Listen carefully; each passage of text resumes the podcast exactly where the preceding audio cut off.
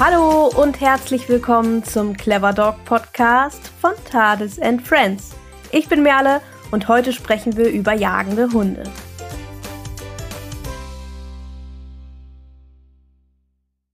Ja, und zwar in unserer mittlerweile vierten Ausgabe unseres Clever Dog Talks. Jagende Hunde, das ist ein ganz schön breites Themenfeld. Doch wir wollen uns in diesem Talk insbesondere den Hunden widmen, die tatsächlich als Jagdgebrauchshunde in den jagdlichen Einsatz gehen. Zum Beispiel, wie sie eingesetzt werden, wie die Ausbildung aussieht und welche Herausforderungen im Alltag zu meistern sind.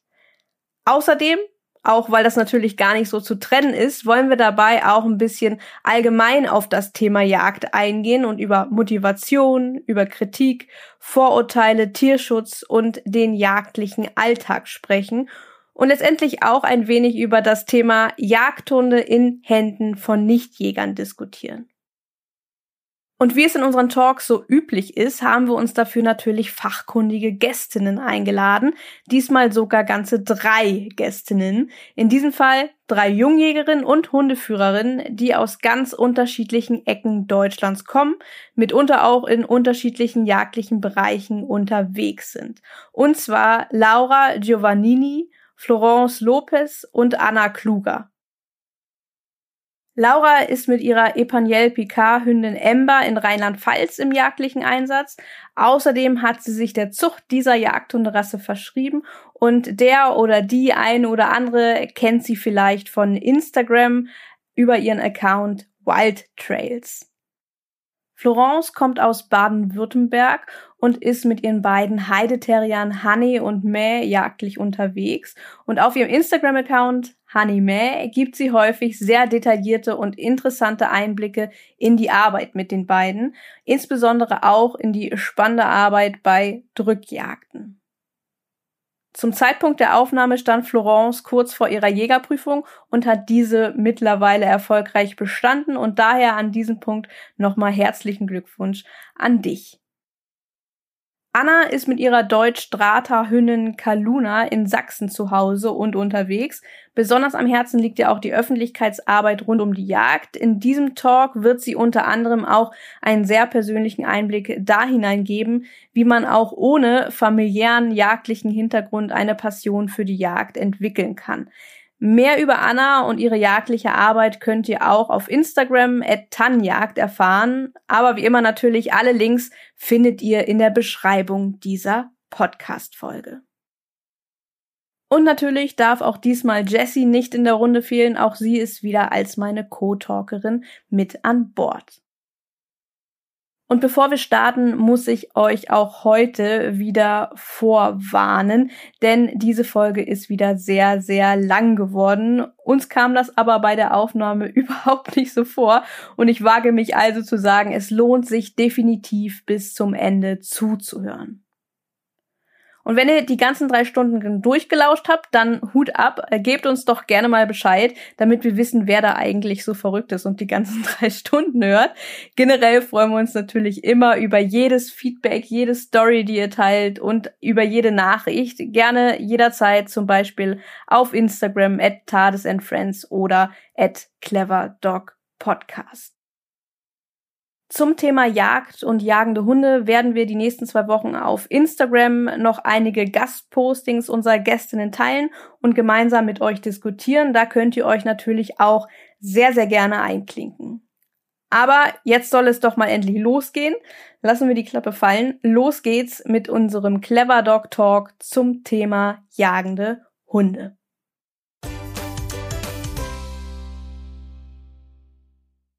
Hallo ihr Lieben und herzlich willkommen in einer neuen Talkrunde des Clever Dog Podcast. Schön, dass ihr da seid. Hallo. Hi. Hallo. Hi. Heute geht es um jagende Hunde. Ich glaube, der Folgentitel ähm, sagt das schon ganz gut. Das war dem, glaube ich, ganz gut zu entnehmen. Ein Thema, das viele unserer Hörerinnen sehr interessiert, beziehungsweise auch persönlich beschäftigt. Und ein Thema, das sehr, sehr häufig gewünscht war. Wir wollen heute mit euch insbesondere ein bisschen über den jagdlichen Einsatz von Hund sprechen, ein bisschen im Allgemeinen die Jagd thematisieren. Und da wir jetzt hier so eine Frauenrunde sind, da passt das Thema Frauen in der Jagd natürlich auch noch sehr, sehr gut dazu. Aber bevor wir starten, vielleicht könnt ihr euch vorab noch mal ein bisschen vorstellen beziehungsweise erzählen, was euch mit der Jagd verbindet, wie lange ihr schon dabei seid ähm, und wie ihr eure Hunde einsetzt, damit unsere Hörerinnen ähm, schon mal ein bisschen Bescheid wissen, mit wem sie es hier eigentlich zu tun haben. Vielleicht, äh, Anna, vielleicht magst du ja mal beginnen. Alles klar, ja, sehr gern. Also, wie schon gesagt wurde, ich bin Anna, ich bin 24 und jage seit 2017. Das heißt, ich bin jetzt im fünften Jagdjahr. Ähm, ich führe eine Deutsch-Strata-Hündin. Mein Freund führt dazu noch eine Schweizer Niederlaufhündin. Das heißt, ich habe eine Vorstehe, also einen Vorstehhund und ähm, er eine Bracke. Ich bin über die Jagd eigentlich so ein bisschen, ja, ganz lustig drüber gestolpert. Tatsächlich kam das im Studium. Ich habe beruflich oder auch familiär nichts wirklich mit der Jagd zu tun. Ähm, bin aber halt mit einem Forstwissenschaftsstudenten zusammen und für ihn war es immer ja wichtig, den Jagdschein zu machen, weil er es beruflich braucht. Ich habe mich in meinem Studium, ich studiere Produktionsgartenbau, das heißt Produktion für Sonderkulturen, Obst, Gemüse, Baumschule und Co. Ähm, immer recht viel auch mit Tierhaltung auseinandergesetzt und bin eigentlich irgendwann zu dem Punkt gekommen, Mensch, ähm, wie ist der Konsum? Wie kann ich meinen Fleischkonsum optimieren? Was ist moralisch vertretbar? Und ja, bin so eigentlich über die Jagd gestolpert und zum Jagdschein gekommen. Die Hunde kamen danach ganz schnell. Für mich war es immer ganz wichtig, einen brauchbaren Hund zu haben, dass wenn ich einen Fehler mache oder einfach eine Unterstützung brauche, da jemanden an meiner Seite habe, der ja mir unter die Arme greifen kann. Meine Traterhündin ähm, sowie auch die Brackenhündin setzen wir großteils eigentlich auf Drückjagd ein als Stöberhunde. Ich bin durchgehende Hundeführerin, unterstütze also die Treiberwehr am Boden mit und ansonsten ähm, sie, hat sie ihre Verbandsgebrauchsprüfung, ist also brauchbar für ähm, alle möglichen Arten der Jagd, vom Vorstehen bis zur Wasserarbeit, über die Nachsuche und wird von mir eigentlich querfeldbeat eingesetzt. Ja, danke dir. Und äh, machen wir mal weiter mit Laura. Laura, wie sieht's denn bei dir aus? Ja, ich bin 29 und habe jetzt ziemlich genau vor zwei Jahren meinen Jagdschein gemacht bzw. bestanden. Ähm, bei mir, ich bin einerseits ein bisschen familiär vorbelastet, was die Jagd angeht. Mein Opa ist Jäger und davor auch Generationen immer. Mein Papa hat dann das Ganze ausgesetzt.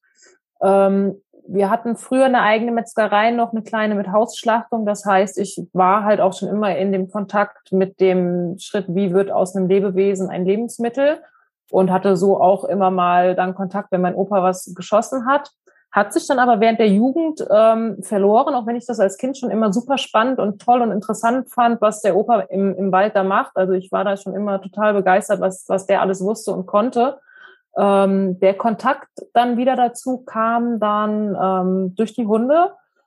Ähm, ich habe mich dann, gut, Ember ist jetzt vier, äh, ich kam zu der Rasse Epagnol Picard, äh, weil wir einen Berger Picard haben, also irgendwie so ganz verrückt und ähm, dann habe ich mich in die Rasse verguckt und viel damit auseinandergesetzt und habe dann auch gesagt, wenn's ein, wenn du dir so einen Jagdhund anschaffst, dann ähm, aber auch nur, wenn du mit dem Hund was in die Richtung machst, was ihn auslastet. Und so kam dann halt auch wieder die Auseinandersetzung mit der Jagd. Und mir war schon bei Anschaffung des Hundes klar, dass äh, die Möglichkeit, wenn ich die Möglichkeit habe, einen Jagdschein zu machen, um den Hund dementsprechend auszubilden, nehme ich das wahr. Und ja, als der Hund dann da war und ich angefangen habe, mit dem die ein oder anderen Kurse zu machen, die Jugendsuche zu laufen, ähm, da war ich dann also so schnell wie möglich den Jagdschein selbst machen und ähm, ja, weil es halt auch viele Aspekte sind, wie eben schon gesagt, halt dieser Schritt vom Lebewesen zum Lebensmittel, das ist was, was mich auch äh, vorher schon viel beschäftigt hat, diese bewusste Auseinandersetzung mit dem, mit dem Fleischkonsum. Und so konnte ich halt die Verantwortung komplett selbst für das Lebensmittel, was ich da verzehre, übernehmen. Aber auch alles weitere, das in der Natur sein, das äh, mehr sehen und da einfach ähm, möglich, möglicherweise was zurückgeben, was Natur- und Art, Artenschutz angeht, hat mich an der Jahr wirklich gereizt. Also und wie ich den Hund noch einsetze, ähm, ja, ich habe hab auch Vorstehhunde. Die Hunde dürfen ähm, bei mir einfache Nachsuchen, Totsuchen machen, sichere Totsuchen. Ähm, wir haben leider kaum Niederwild, das heißt, zur eigentlichen Vorsteharbeit habe ich jetzt noch nicht viele Gelegenheiten, bereite die Hunde aber für die entsprechenden Prüfungen vor. Und ähm, mit Ember gehe ich auch äh, regelmäßig in den Drückjagdsaison, äh, in der Drückjagdsaison durch und unter anderem auch mit einer, mit der Sauhundmeute, wo wir dann gut mit 20, 20 bis 30 Hunden dann im Wald unterwegs sind. Ja, danke. Und dann fehlt noch Florence in der Runde. Jo, genau. Äh, ich bin Florence, ich bin 26 Jahre alt. Ich bin anders als die anderen beiden noch nicht Jägerin. Hatte jetzt am Sonntag meine Schießprüfung, bin durchgekommen, soweit alles cool. Ähm, es fehlt aber noch die mündlich-praktische und die Theorieprüfung. Also ich bin Jungjägerin in Ausbildung sozusagen. Ähm, ich äh, führe mit meinem Freund zusammen zwei Heideterrier-Hündinnen. Ähm, genau, zur Jagd bin ich gekommen durch meinen Freund. Also mein Freund hat seit 2016 den Jagdschein. 2016 sind wir auch zusammengekommen. Ähm, und ich fand es von vornherein schon immer mega spannend, das ganze Wissen rund um Wald, ähm, rund um die Tiere, halt wie das ganze Ökosystem irgendwie funktioniert, wie die Natur ineinander greift. Und ähm, wir hatten dann auch sehr schnell unsere erste Heideterrier-Hündin ähm, zusammen auch schon und ähm, bin dann auch von vornherein mit auf Drückjagden mitgelaufen als Treiberin. Mein Freund ist auch immer, also oder läuft immer als Hundeführer mit durch, ist nie irgendwie Standschütze oder so. Ähm, genau, und dann kam anderthalb Jahre später die zweite Hündin dazu, die May. Und ähm, ja, ich habe mich irgendwie immer mehr in dieses Jagdthema eingearbeitet, bin immer öfter auf Drückjagden mitgelaufen und ähm, ja, fand es irgendwie immer cooler und so und habe aber immer gesagt, ja, ich will, also mich reizt zum Beispiel, oder mich hat ganz lange dieses Schießen gar nicht gereizt. Also das ganze Wissen drumherum mega, aber ähm, ich habe immer gesagt, so ja, weiß nicht, irgendwie, mir macht die Arbeit mit den Hunden so viel Spaß. Ich kann mir nicht vorstellen, dass ich dann irgendwann auf einer Drückjagd oder so irgendwo auf einem Stand sitze und da dann schieße und nicht stattdessen irgendwie lieber mit den Hunden durchgehe und habe dann irgendwie ganz lange gesagt, nee, ich mache den Jagdschein nicht und ähm, ja, Jagd ist aber natürlich viel mehr als das Schießen nur, ne? Und ähm, insofern habe ich mich dann jetzt, wo ich ein bisschen Zeit habe, doch dafür entschlossen, den zu machen und äh, bin mega happy, dass ich den mache, weil ich lerne so ultra krass viel. Und ich finde es eigentlich voll schade jetzt auch schon, dass der Jagdschein bald rum ist mit der Prüfung. Ähm, genau. Ja, meine Hunde sind beide nicht geprüft, weil wir wohnen in Baden-Württemberg. In Baden-Württemberg dürfen wir mit unseren Heideterriern leider nicht die Brauchbarkeit laufen. Ähm, genau. Jetzt, wenn ich aber dann meinen Jagdschein habe, ähm, nehme ich das Ganze nochmal ein bisschen in Angriff Genau, und die zwei werden eingesetzt als Stöberhunde. Also es laufen beide ähm, so an die 20 bis 30 Drückjagden pro Jagdjahr. Ähm, genau, die große, also die jüngere, aber größere von beiden, die May, äh, macht auch viele Totsuchen ähm, und ist da sehr versiert, ja, hat eine super Nase. Genau, soweit, so gut. Ja, ihr habt jetzt alle drei schon so viele Themen so ein bisschen angerissen, wo wir auf jeden Fall heute noch ein bisschen tiefer reingehen werden. Und ich denke vor allem, dass wir auch noch ein bisschen oder ihr noch ein bisschen auch gerade so Fachbegrifflichkeiten sicherlich unseren Hörerinnen ähm, erklären müsst. Aber bevor wir da hingehen, würde ich gerne äh, ganz am Anfang ein bisschen allgemein über das Thema Jagd mit euch allen sprechen.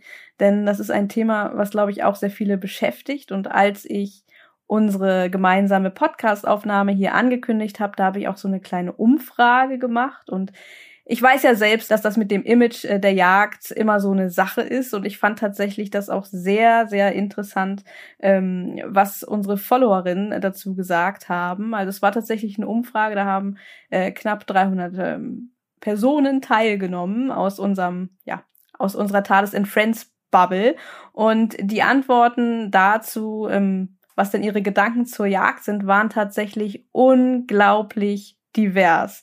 Und äh, Florence hat es gerade eben gesagt, Jagd ist mehr als Schießen. Das haben auch definitiv einige gesagt. Das fing an, wenn ich jetzt mal die positivsten Dinge nennen kann, von ursprünglich und nah an der Natur, sinnvoll und wichtig, viel zu oft falsch verstanden. Naturschutz, Tierschutz, Bestandsschutz und äh, hinüber, dass es doch sehr romantisiert ist, dass es schwierig ist, äh, dass man immer kritisch darüber denkt, dass äh, sehr viele schlechte Beispiele einfallen. Ähm, ich sag mal so, wie es hier geschrieben wurde, als Förster in Ordnung, als Privatperson bedenklich. Ich denke, das ist auch vielleicht ein Thema, da sollte man vielleicht nochmal drüber sprechen heute.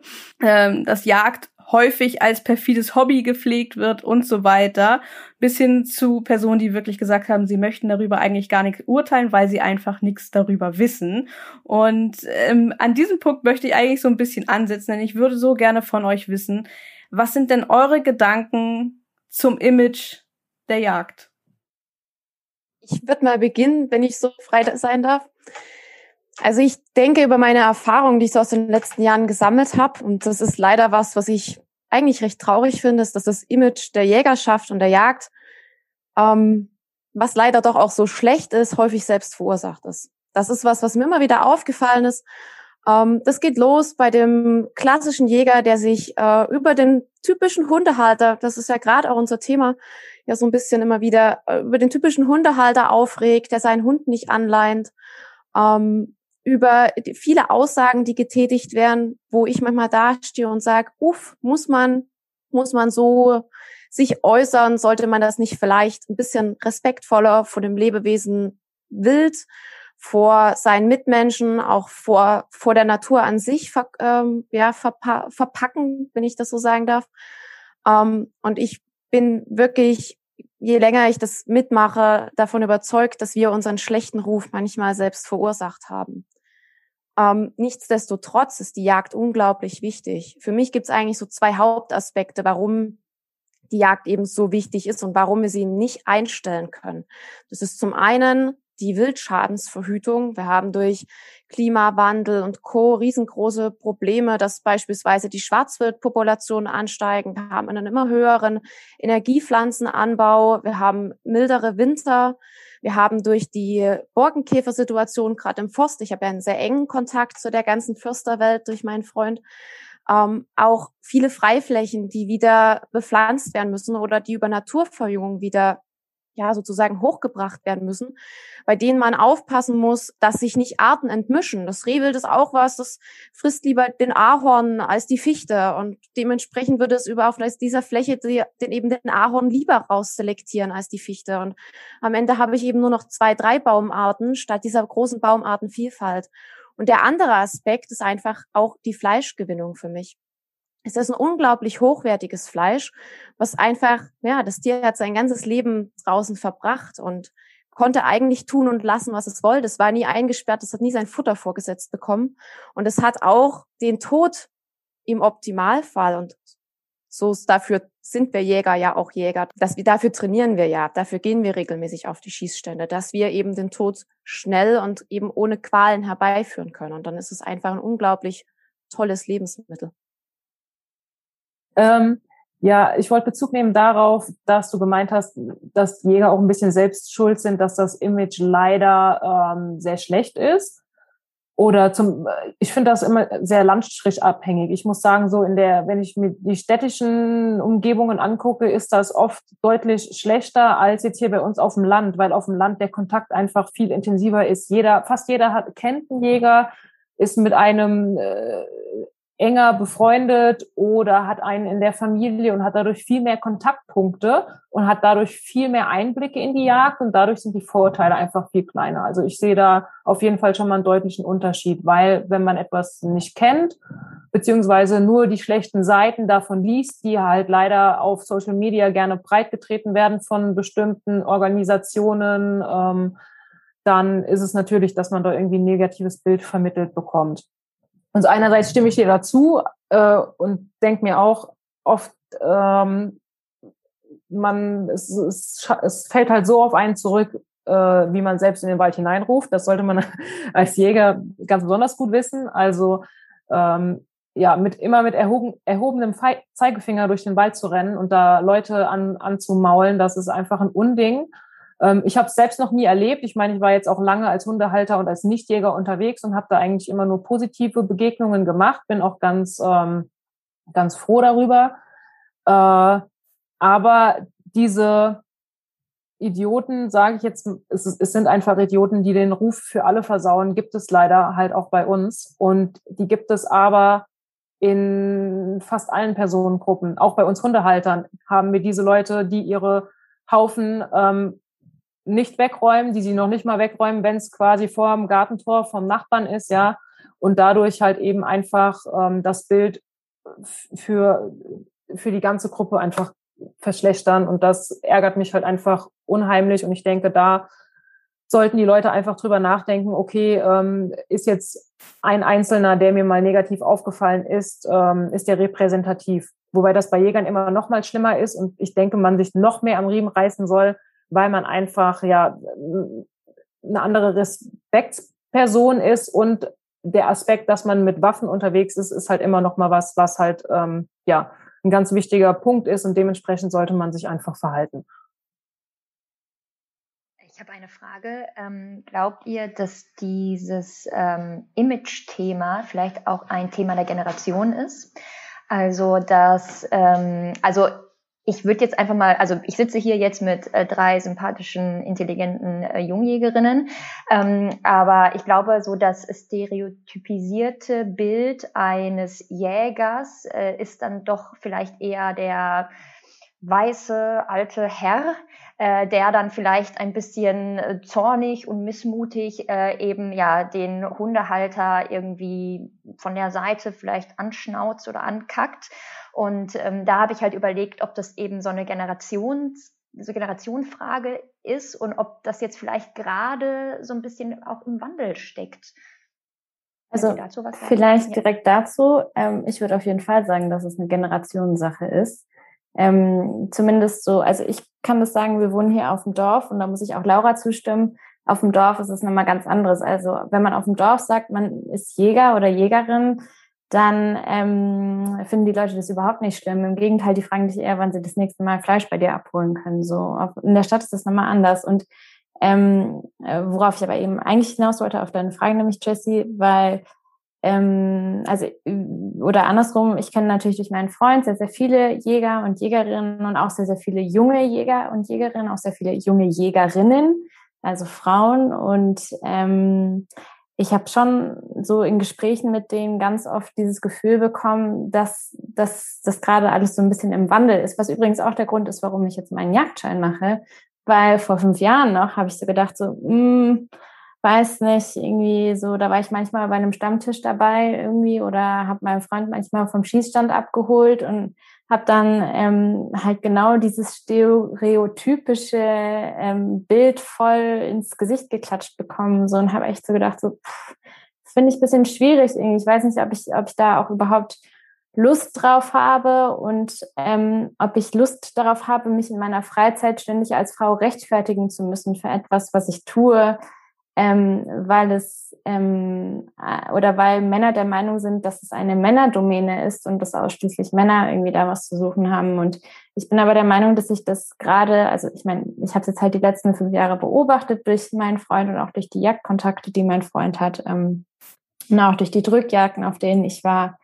Ähm, ich bin schon der Meinung, dass sich das extrem gewandelt hat. Also man merkt es auch daran, wer bei meinem Freund ähm, Fleisch kauft. Das sind eben nicht mehr nur die mit 40er, mit 50er, die irgendwie äh, quasi selber in ihrer Kindheit damit aufgewachsen sind, dass es immer einen Jäger oder eine Jägerin bei ihnen im Dorf gab, sondern das sind auch viel, viel mehr junge Leute in unserem Alter, so die mit 20er bis 30er, die sagen, ey geil, ich habe irgendwie Bock auf ein hochwertiges Lebensmittel, so ich möchte nicht ganz auf Fleischkonsum verzichten und ähm, mir ist aber trotzdem auch Klimawandel wichtig. Mir ist wichtig, dass das Tier gescheit aufgewachsen ist, dass es gesund ist und ähm, deswegen äh, gebe ich der Jagd eine Chance. So, ich habe also da habe ich extrem das Gefühl, dass dass sich da viel tut. Du hast jetzt eben gerade von der Situation gesprochen, als dir, ähm, ich sag mal so, der Stereotyp, äh, der äh, alte Jägersmann vorgesetzt wurde. Was sind das jetzt ganz konkret für Themen, mit denen ihr aneckt mit der Generation, wo sagen würde, da denken jüngere Generationen vielleicht neu, anders, fortschrittlicher. Was sind das für Themen? Nochmal dazu, also ich muss sagen, ich habe auch, ich habe bisher eigentlich immer ziemlich viel Glück mit den Leuten, mit die ich so bei, bei der Jagd getroffen habe. Nicht mit allen, aber größtenteils und auch die alten Jäger, die ich bisher so kennengelernt habe, waren zum Teil wirklich ganz, ganz tolle Menschen, die sich vor allem dadurch ausgezeichnet haben, dass sie einen extremen Respekt vor dem Lebewesen haben. Und ich denke, aus diesem Respekt vor dem Lebewesen heraus ist es auch oft, dass sie dann so forsch und furchtbar gegenüber anderen eventuell im Wald auftreten und dann halt sich im Ton vergreifen, weil sie einfach das Wild im Kopf haben und denken, das kann doch nicht sein, dass mir jetzt hier der x-te Kerl entgegenkommt, der seinen Hund, ja, ist doch nicht schlimm, wenn der zehn Meter neben dem Weg läuft, irgendwie im Ende Juni, wenn die Kitze da liegen, äh, die liegen teilweise eben auch mal zwei Meter neben dem Weg und es ist halt eben einfach für das Tier Stress. Ja, also ich denke, daraus hinaus ist es oft so, aber ich ja muss sagen, bisher hatte ich da ganz gut Glück ähm, und habe halt eben nicht dieses typische Bild getroffen.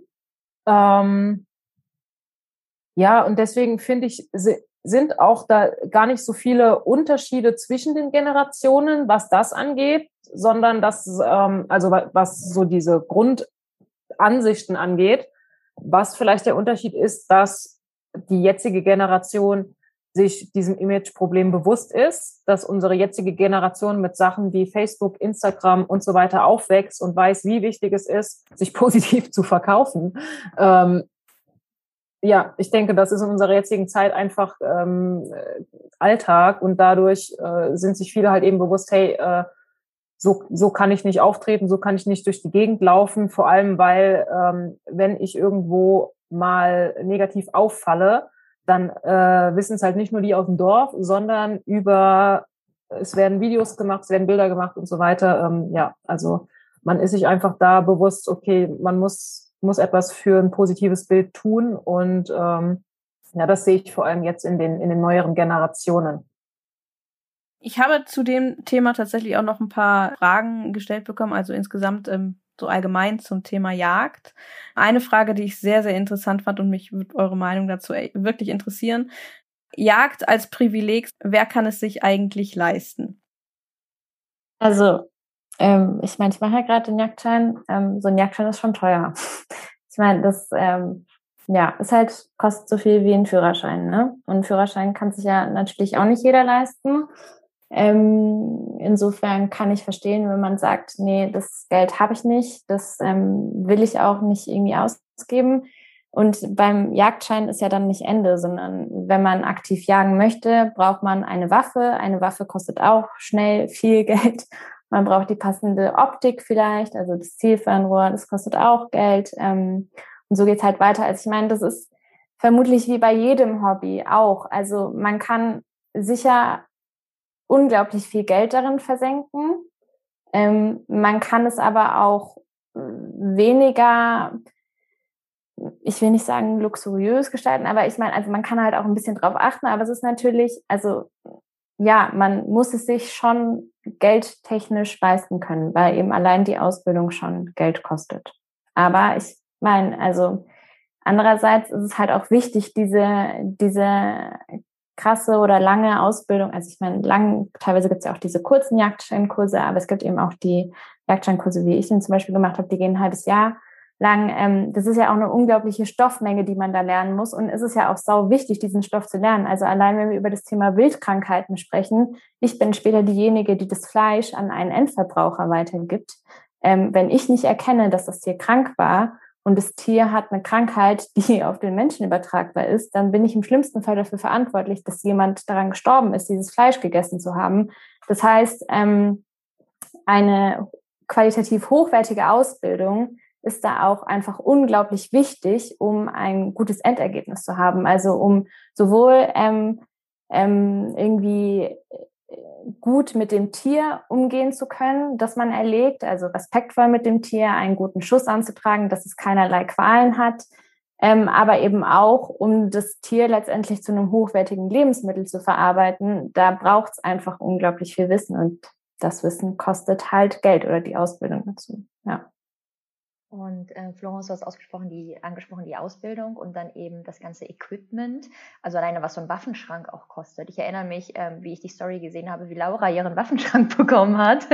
Und ähm, dann ähm, ist es aber natürlich auch so, äh, dass natürlich auch die Hundeausbildung wahnsinnig äh, viel auch Geld kostet und teilweise auch das Hundeequipment. Ich erinnere mich, ein Bekannter von mir, noch ein Jungjäger, der hat für so ein, sein Deutsch Strata, und ich hoffe, das ist jetzt jetzt nicht falsch, aber der hat für, für ich glaube, die Wildschweinjagd ihm so einen speziellen Schutzmantel, also der wird dann angefertigt, ähm, damit der Hund nicht so ähm, schnell verletzt wird. Und ähm, das hat, ich glaube, das Ding hat 400 Euro gekostet oder ja, so. Also das war wenig. Ja, okay. Das war ja, 400 oder 600. Also, also, für die Größe kannst du schon 800, 900 Euro rechnen. Ja. Okay, dann war es wahrscheinlich auch so viel. Aber weil, also ich erinnere mich nämlich daran und dann habe ich nämlich auch gedacht, also dabei, es bleibt ja nicht nur bei der Ausbildung selber, des, äh, der Jägerin, sondern eben halt auch dann noch, wenn du einen Hund eben einsetzen willst, die Ausbildung des Hundes und dann das ganze Equipment, das der Hund gegebenenfalls auch benötigt. Nicht vergessen äh, Tierarztrechnung, ne? Wenn der Hund geschlagen wird. Mhm.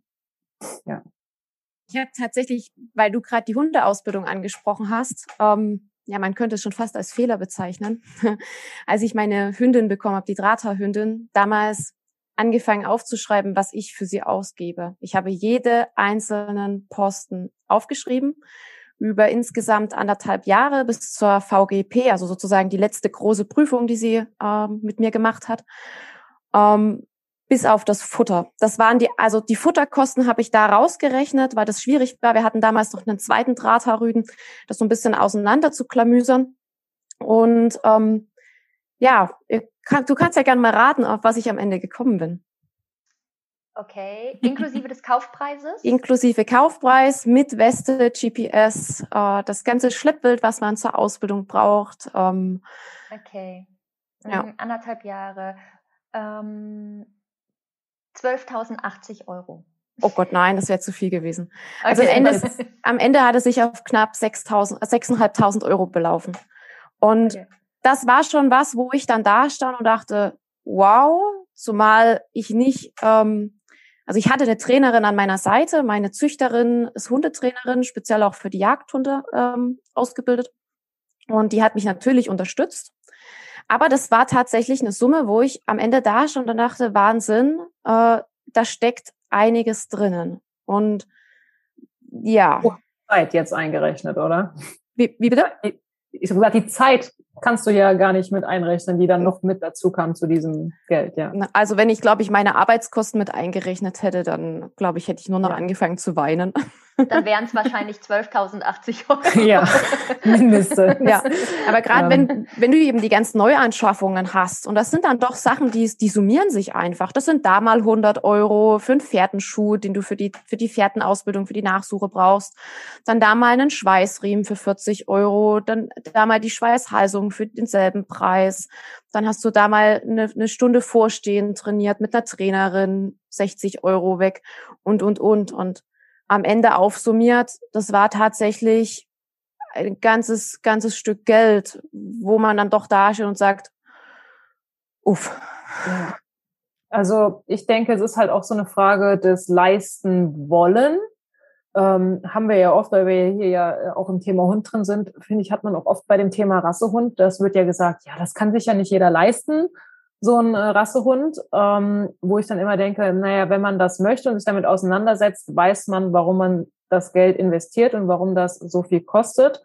Ähm, und ich denke halt jemand, der mit, mit Herzblut drinsteckt und das sich finanziell möglich machen möchte, der kann sich das auch möglich machen, wenn er nicht diesem Klischee des reichen Jäger entspricht. Ich meine, ähm, ich weiß nicht, wir sind jetzt alles junge Mädels, ich weiß nicht, äh, ähm, inwiefern wir hier beruflich schon durchgestartet sind. Also äh, ich muss sagen, ich muss es auch äh, dreimal zählen und habe auch die ein oder anderen, ich habe meinen Jagdschein, den Kurs selbst habe ich ja quasi damals bei ähm, gemeinsam Jagd erleben gewonnen. Das heißt, ich habe für den Kurs schon mal nichts bezahlt und es hat trotzdem sehr, sehr wehgetan auf meinem Konto, den, die ganzen restlichen Kosten oder die Kosten auf dem Schießstand schon für die Vorbereitung. Ähm, Sonst hätte ich auch noch zwei Jahre sparen müssen, einfach um den Jagdschein machen zu können. Ähm, ja, aber ich denke, ja, vielleicht ist es für die für etwas wohlhabendere Leute, wo das auch gang und gäbe ist, dass halt der Jagdschein gemacht wird. Vielleicht ist es da einfach ein bisschen ein kleineres Ding, weil ja es finanziell nicht so ähm, nicht so viel Vorarbeit oder Gedanken möglich macht. Aber ich denke ja, dass ähm, den meisten ist es eigentlich möglich, solange die Passion so groß ist und das Interesse daran so groß ist, ist halt, eventuell muss man eben ein bisschen länger sparen, ja. Aber das sollte es, denke ich, wenn man sich dazu entschließt, auf die Jagd zu gehen, sollte es demjenigen auch das wert sein. Ansonsten ist der Wunsch halt einfach, ja, dann ist es auch besser, wenn er nicht zur Jagd geht. Ja, ich finde das ganz spannend, wie ihr jetzt hier über die Kosten redet. Und ich hatte das ja vorhin schon mal ähm, vorgelesen bei den Gedanken zur Jagd. Ähm, das, vielleicht sollten wir das nochmal ein bisschen aufdröseln, das Thema Berufsjäger und Hobbyjäger. Ich gehe jetzt mal davon aus, ihr seid alle seid ähm, im Hobby als Jäger unterwegs. Und ähm, ich diese Vorstellung davon, dass nur Berufsjäger äh, jagen dürfen und Hobbyjäger ja nur Trophäenjäger sind, die ist ja schon sehr, ähm, ja, sehr verwaschen, sage ich mal so. Ähm, vielleicht könnt ihr dazu mal ein bisschen was erzählen. Ich stelle mir vor, ohne Hobbyjäger wären die Jagdaufgaben ähm, gar nicht erfüllbar hier im Land. Ja, auf, also ich krieg da immer wirklich, also das ist was, was mich unglaublich triggert, dieses, ah, diese furchtbaren Hobbyjäger. Und da denke ich mir so, ja, okay, ähm, Natürlich, äh, hinter einem Berufsjäger steckt nochmal eine, eine Ausbildung, auf jeden Fall. Aber man vergisst auch, äh, es ist sein Beruf und der hat einen Auftrag, dieser Berufsjäger, und der hat einen Abschlussplan zu erfüllen und den wird er auch erfüllen, weil es ist ja schließlich sein Beruf und gegebenenfalls hat das sonst berufliche Konsequenzen, ja. Also ähm, ich weiß es nicht. Und wir auch als Hobbyjäger habe ich ja einen Abschlussplan den ich erfüllen muss und der da, da ist halt kein Unterschied zum Berufsjäger, außer dass der Berufsjäger dafür Geld bekommt und als Hobbyjäger ich dafür auch noch äh, Geld bezahle und das, das aus meinem eigenen Interesse mache. Also ich verstehe nicht immer dieses Bild, ähm, ja, das, warum der Hobbyjäger schlechter sein sollte als der Berufsjäger, ist bisher auch nicht mein Eindruck ich weiß nicht, wie es bei euch ist, was ihr so an, an Berufsjägern kennengelernt habt, aber da ist halt Jagd oft Pflichterfüllung auch, einfach Pflichterfüllung. Und bei den Hobbyjägern ist halt einfach viel mehr äh, Passion noch dahinter. Ich möchte jetzt, um weiß Gott, Berufsjäger nicht schlecht machen, äh, aber da ja ist halt auch einfach dieser berufliche Druck hinten dran, der beim Hobbyjäger nicht ganz so extrem ist, denke ich. Wo werden Berufsjäger denn überall eingesetzt? Wo findet man die? Häufig findest du Berufsjäger tatsächlich in Privatforstbetrieben. Das sind dann ähm, meistens äh, tatsächlich Betriebe, die irgendwie halt ja Adelstitel oder ähnliches inne tragen. Ähm, da werden meistens Berufsjäger angestellt bei den Staatsforsten oder Bundesforsten. Da hat ja sozusagen der Förster im Revier sozusagen die, ja, die Jagd, äh, die ihm da obliegt. Und ich würde da ganz gerne an, an Laura halt auch anknüpfen und sagen, wer soll es denn machen? Wer soll, wenn ich als, wenn ich die Förster sehe, die im Schnitt irgendwo so um die 1500 Hektar ähm, beförstern und, und ja, bewirtschaften. Wie sollen die diese Fläche bejagen? Ähm, Gerade im Wald, die Waldjagd ist auch nochmal was, wo man dann häufig draußen sitzt, ähm, was auch, wo es länger dauert, wild zu sehen. Ne? Man muss sich vorstellen, wir sitzen nicht auf dem Feld. Also ich bin äh, Waldjägerin. Ähm, ich habe leider kein Feldrevier wo ich weit gucken kann, sondern ich kann an manchen Stellen in meinem Revier halt nur 20, 30 Meter gucken und dann kann es halt sein, dass ich da 20, 30 Mal draußen sitze und auch gar nichts sehe. Und der Förster, der eben diese riesengroßen Flächen bewirtschaften muss und auch bejagen muss, der könnte das alleine gar nicht liefern. Der braucht eigentlich den ehrenamtlichen Jäger und ich muss auch ganz ehrlich sein, ich tue mich unglaublich schwer mit diesem Begriff Hobbyjäger. Das ist ich, ich kann halt für mich selber sprechen. Ich, bei uns im Freundeskreis gibt's immer so scherzhaft so den Sonntagsjäger. Das ist, glaube ich, so Kategorie, Papa hat genügend Geld und ich mache so den Jagdschein, um Sonntag mal äh, auf Jagd zu gehen und den tollen, großen, großartigen, braven Bock zu, zu strecken. Ähm, aber tatsächlich die, der Großteil der Jäger oder nahezu eigentlich alle, die ich kenne, die investieren da unglaublich viel Zeit rein. Die gehen mehr als nur sonntags mal raus für Prestige, sondern die führen ihre Hunde ab. Also die trainieren die Hunde, die pflegen das Revier, die pflegen ihr Wild, die machen auch diese ganzen Handlungen, die nach dem Schuss, das, das Aufbrechen, das Zerwürgen, das Verarbeiten, das wird alles selbst gemacht. Und da sage ich einfach, das kann der Berufsjäger oder auch der Förster, der kann das gar nicht leisten. Das heißt, wenn du von äh, meinem Revier sprichst, das sind dann Flächen aus privater Hand oder kommunaler Hand? Das sind staatliche Forstflächen, sozusagen, die einfach dem Land mhm. gehören und ähm, für die sozusagen die Jäger einen Pirschbezirk bekommen. Das ist eine kleine Fläche darin. Ähm, da kann man so nach den Vorgaben natürlich der Gesetzgebung und des Staatsforstes die Jagd ausüben. Genau. Und ist das bei euch anderen beiden auch so? Also man kann tatsächlich auch, ähm, so ist es bei uns, ähm, hier werden Reviere verpachtet. Das heißt, die Reviere gehören der oder der Wald gehört entweder der Gemeinde oder eben ähm, äh, vielen privaten Personen, die dann Teil einer Jagdgenossenschaft sind. Und ähm, es gibt dann eben, also da werden Reviere abgesteckt, das sind dann bestimmte Bezirke, wie Anna schon gesagt hat. Und die werden verpachtet meistens auf mindestens sechs Jahre. Für solche Pachten oder auf solche Pachten kann man eingeben. Also man kann sich als Zusammenschluss mehrerer Jäger und Jägerinnen ähm, sozusagen darauf bewerben, dieses, dieses Revier zu pachten. Ähm, wenn man das hat, dann ähm, darf man dort dann auch äh, jagen, darf da für dieses Revier auch Begehungsscheine vergeben. Also ähm, anderen Jägerinnen und Jägern, zum Beispiel Jungjäger, die dürfen nämlich noch nicht pachten. Das darf man erst, ich glaube, ähm, nach drei oder fünf Jahren, ja, nach drei Jahren, genau. Ähm, also nach, nachdem man drei Jahre den Jagdschein hat. Ähm, genau, dürfen dann auch Begehungsscheine an jüngere Jäger und Jägerinnen vergeben und ähm, so läuft es bei uns. Genau.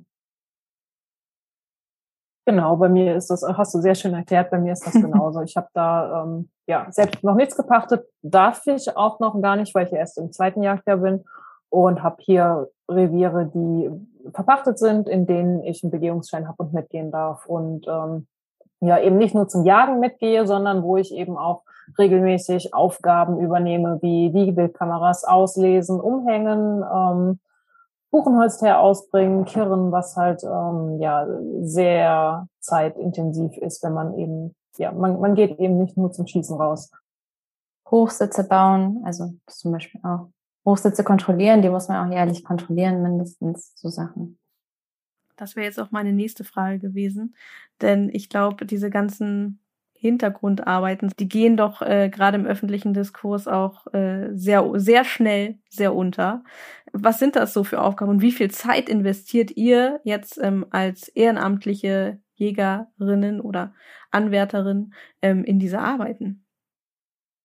Ja, ich versuche das gerade in meinem Kopf irgendwie drauf zu kommen. Ähm, ich glaube, wenn ich es hochrechnen würde, würde ich anfangen zu überlegen, ob, äh, ob ich da vielleicht ein bisschen zu viel Zeit reinstecke. Ich versuche das eben immer mit dem, also wenn ich hier in dem Revier, ich wohne Gott sei Dank auch hier, das heißt, ich äh, versuche einiges eben auch, auch schon auf den Hunderunden einfach zu erledigen, das mit einzubinden ähm, beziehungsweise nehme die Hunde dann mit, wenn ich im Wald unterwegs bin und beispielsweise Kirrungen äh, oder Kameras kontrolliere.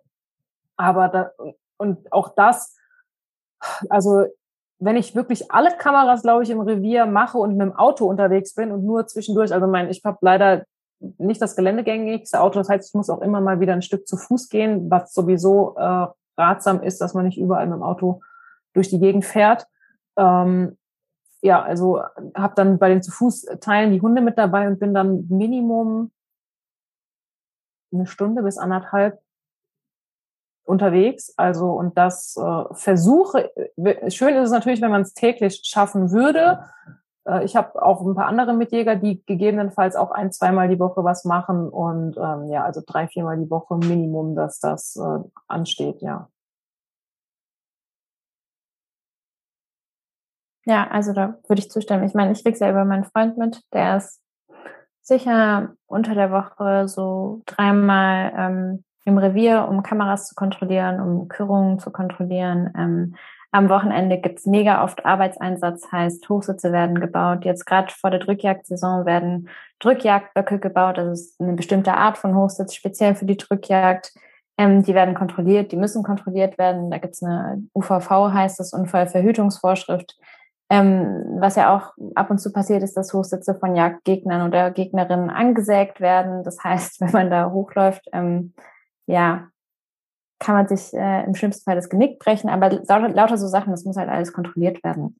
Ähm, und dann natürlich jetzt, wenn, wenn auf dem Feld der Mais reif wird oder der Weizen, da muss man auch da regelmäßig kontrollieren, ob da jetzt die Schweine drin sind oder nicht. Also um dann sagen zu können, okay, gehe ich jetzt heute Abend ansitzen, um irgendwie Schadensverhütung zu machen im Feld oder nicht. Genau, und dann kommt diese gerade bei Sauen ähm, die Ansatzzeit mit dazu und äh, die kann dauern. Also ich habe glaube ich, einmal, das war, Gott sei Dank, das war auch meine erste Sau dann, habe ich eine halbe Stunde angesessen. äh, also wirklich Glück gehabt. Und äh, für eine andere, da habe ich wirklich die komplette Nacht durchgesessen. Da war es dann am nächsten Tag, also ich glaube, um acht habe ich gesessen und am nächsten Morgen um fünf, es war im Sommer, fünf, halb sechs, als es hell war, bin ich vom Hochsitz wieder runter und in dem Moment kamen sie dann, ja. Also da, da variiert die Zeit auch, gerade was Schwarzwild angeht. Also da sitzt man normalerweise echt dann pro Ansitz vier, fünf Stunden draußen. Bei mir ist die Arbeit, die ich investiere, hm, sehr abhängig von der Jahreszeit, in der wir uns befinden. Also das ist halt, wie gesagt, glaube ich, so ein bisschen auch der, der Unterschied eben zur Feldjagd. Bei uns selber ist das Schwarzwild gar nicht so von Interesse. Bei uns gibt's auch in meinem Pirschbezirk vergleichsweise selten, dass wir mal Schwarzwild irgendwo sehen oder dass wir es mal fährten. Ähm, auch Hochsitze zum Beispiel habe ich das große Privileg und Glück, äh, dass es über den Forstbezirk, die über die Waldarbeiter gebaut wird. Das heißt, das ist was, ich muss sie zwar pflegen, ich ersetze irgendwo mal Bretter, wenn irgendwo mal was weggebrochen ist oder wenn mal was morsch ist, aber komplett neu bauen muss ich die zum Glück nicht. Gekürzt zum Beispiel wird bei uns eigentlich nur im Winter, also im Sommer über machen wir da gar nichts. Das ist maximal, dass wir da mal ein Buchenholzteer anbringen.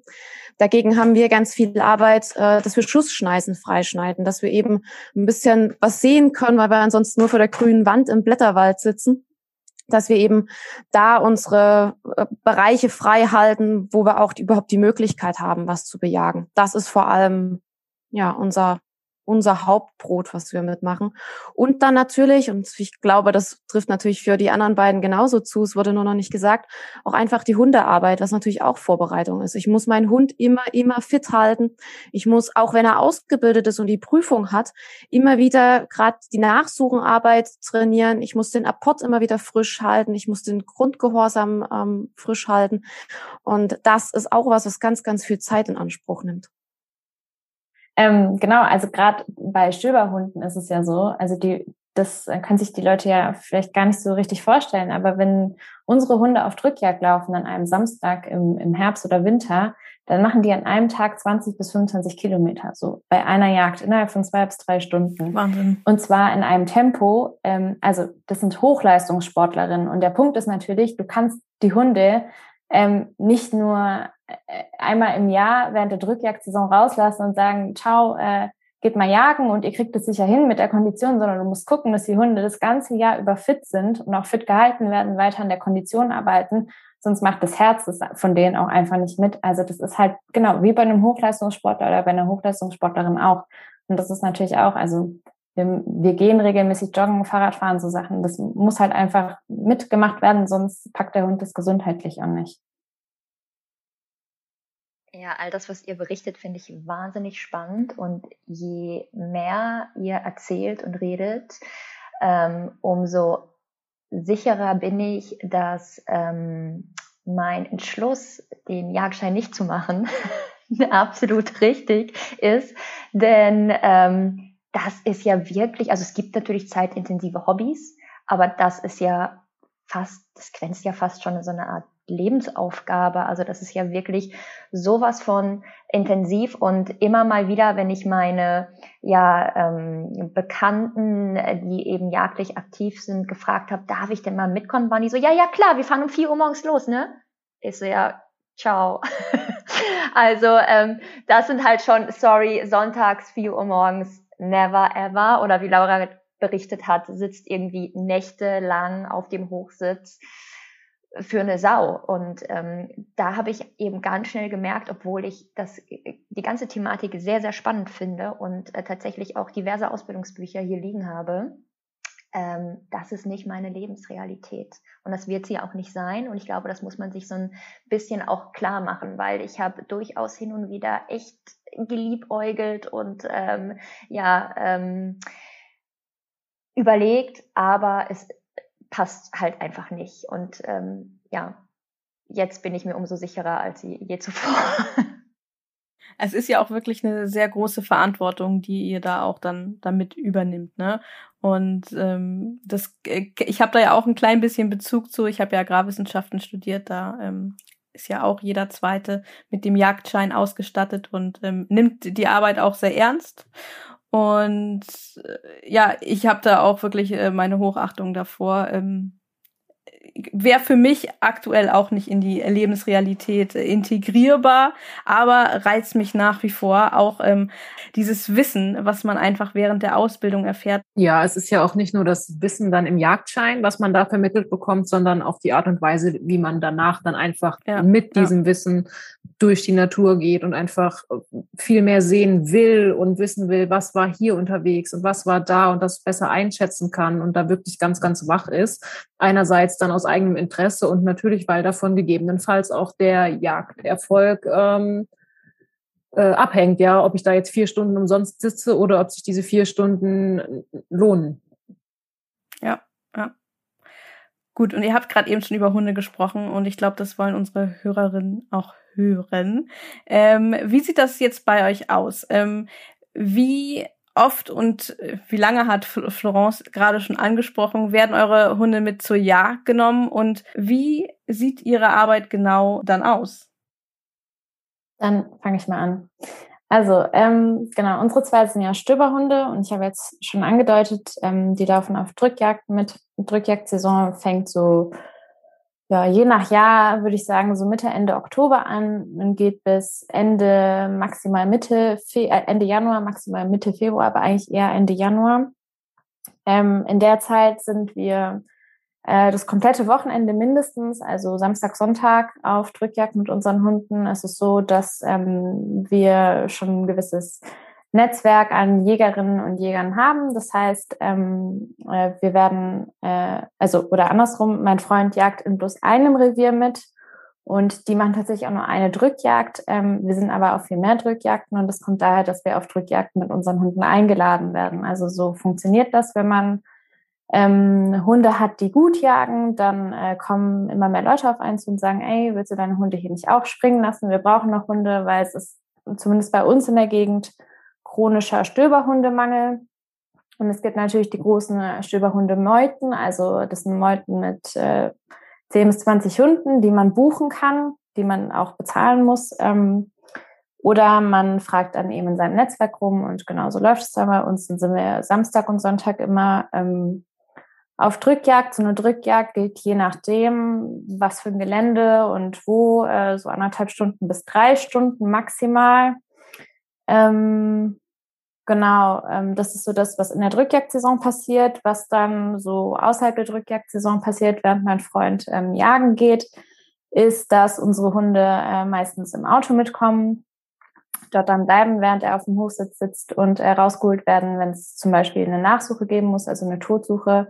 Laura hatte das ja vorhin auch schon mal erwähnt. Totsuche heißt, das Tier wurde tödlich getroffen, ist auch schon tot, aber ähm, es kann ganz oft passieren, dass das Tier dann eben nicht an Ort und Stelle liegt, wo man es beschossen hat, sondern ähm, in die nächste Dickung flieht noch, also quasi auf den letzten Metern da noch hinläuft. Ähm, und wenn es halt dunkel ist, kann man sich vorstellen, ist das Tier relativ schwer zu finden für uns Menschen.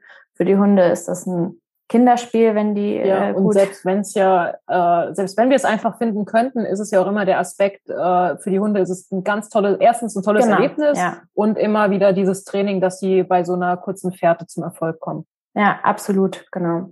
Ähm, ja, genau. Und das ist so das, wo wir unsere Hunde einsetzen. Also vor allem äh, stöbern und äh, ab und zu ein paar Tod suchen.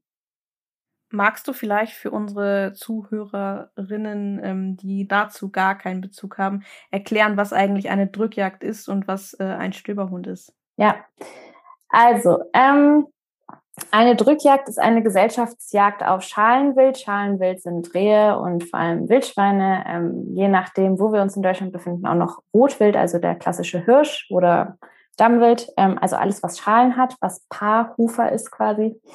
Ähm, genau, die Aufgabe unserer Hunde auf einer Drückjagd ist ähm, folgende. Also man muss sich das so vorstellen, im Wald, dass ähm, das Wild nicht einfach so zwischen den Bäumen herumsteht, sondern die haben ihren Einstand, also ähm, quasi ihr Haus oder Nest, ähm, wo sie ähm, tagsüber chillen und äh, sich zurückziehen, sozusagen vor allem, wenn Leute im Wald unterwegs sind. Und die Aufgabe der Hunde ist, das Tier aus dem Einstand rauszudrücken, deswegen auch Drückjagd, also dazu zu bewegen, ähm, aus ihren Einständen rauszukommen und ähm, im besten Fall dem Schützen, der Schützin ähm, vors Gewehr zu laufen, damit es erlegt werden kann. Und zwar so, dass das Tier dann nicht hochflüchtig irgendwie beim Schützen ankommt, sondern ähm, ja, dass der Hund erstens laut jagt, also bellt, ähm, sodass das Tier nachverfolgen kann, wo der Hund sich befindet. Und äh, dass das Ganze natürlich auch in einem gewissen Abstand passiert, sodass das Tier nicht, wie gesagt, hochflüchtig ankommt, sondern dass man als Jäger oder Jägerin die Möglichkeit hat, ähm, einen sauberen Schuss anzutragen, also das Tier ähm, gut schießend erlegen zu können. Genau. Habe ich was vergessen? Ich hoffe nicht. nee, ja, denke ich auch. Da auch ist die Vorstellung für manche halt auch schwierig. Nee, mein Hund jagt da kein Wild und reißt da keine Rehe. Ähm, das, der soll natürlich ähm, läuft der, wenn er selbstständig arbeitet und ein Stück Rehwild hochmacht, äh, jagt er das kurz laut an und ähm, kommt dann nach, gerade im Wald, wenn die Sicht nicht gut ist, ist der äh, meist noch nicht mal eine Minute weg und dann kommt er schon wieder bei mir vorbeigelaufen, weil die auch ganz genau wissen, das lohnt sich nicht, einem gesunden Wild äh, da permanent hinterher zu laufen. Die Hunde haben das ganz schnell raus. Es lohnt sich viel mehr wieder zurück in diese Dickung, das heißt ähm, oft äh, Brombeeren oder äh, ja alles, wo es eben ein bisschen dichter bewachsen ist. Äh, da steckt Wild drin und die Hunde haben ganz schnell raus, dass es sich eben mehr lohnt, wieder da reinzugehen und da zu suchen, ob da noch mehr ist. Ähm, anders ist das bei Saunen. Äh, die liegen natürlich gerne ein bisschen fester. Da müssen die Hunde gegebenenfalls äh, etwas energischer sein. Eine Hetzjagd soll das natürlich nicht sein. Der Hund soll nicht das Wild äh, äh kilometerweit verfolgen, vor allem nicht dicht verfolgen, sondern soll dafür sorgen, dass es dem Jäger so ruhig wie möglich, dass es einfach seinen Einstand verlässt und gegebenenfalls zum nächsten wechseln möchte und das möglichst äh, ruhig, so wie, wie schon gesagt, so dass man sicher schießen kann. Was noch wichtig dabei anzumerken ist, dass die Hunde nicht nur am gesunden Wild ordentlich arbeiten müssen, sondern auch am krankgeschossenen Wild. Also wir sind halt Jäger, wir stehen in der Natur und da können Fehler passieren. Wir stehen einfach nicht im Schlachthaus. Und es ist auch ganz wichtig, dass Hunde, das machen nicht alle Hunde, meine, also die kleine Hündin zum Beispiel von uns, die würde da eher Abstand halten. Aber es ist eben auch wichtig, dass wenn irgendwo tatsächlich mal ein Tier krank geschossen wurde, also nur angeschossen wurde und eben nicht tödlich getroffen wurde, dass die Hunde auch da diesen Willen haben, an genau diesem einen Tier dran zu bleiben, genau das zu verfolgen und im Optimalfall das zu binden, also zu packen, festzuhalten und zu warten, bis der Jäger rankommt, um es zu erlösen oder an der, so wir nennen das das Stellen, sozusagen an einen Ort stellt, rundrum läuft äh, und viel laut gibt, dass sich das Wild nicht weiter entfernt. Das heißt, damit kann man auch sehr gut nachsuchen, ähm, verhindern, die am Ende der Drückjagd sozusagen stattfinden würden ähm, und das Leid verkürzen. Und genau, das ist noch eine andere wichtige Aufgabe unserer Hunde. Wie gesagt, das machen nicht alle. Es gibt Hunde, die sind da eher zögerlich und die wollen das nicht ganz so gern machen. Andere sind da ähm, ein bisschen wildschärfer und ein bisschen agiler dabei. Genau.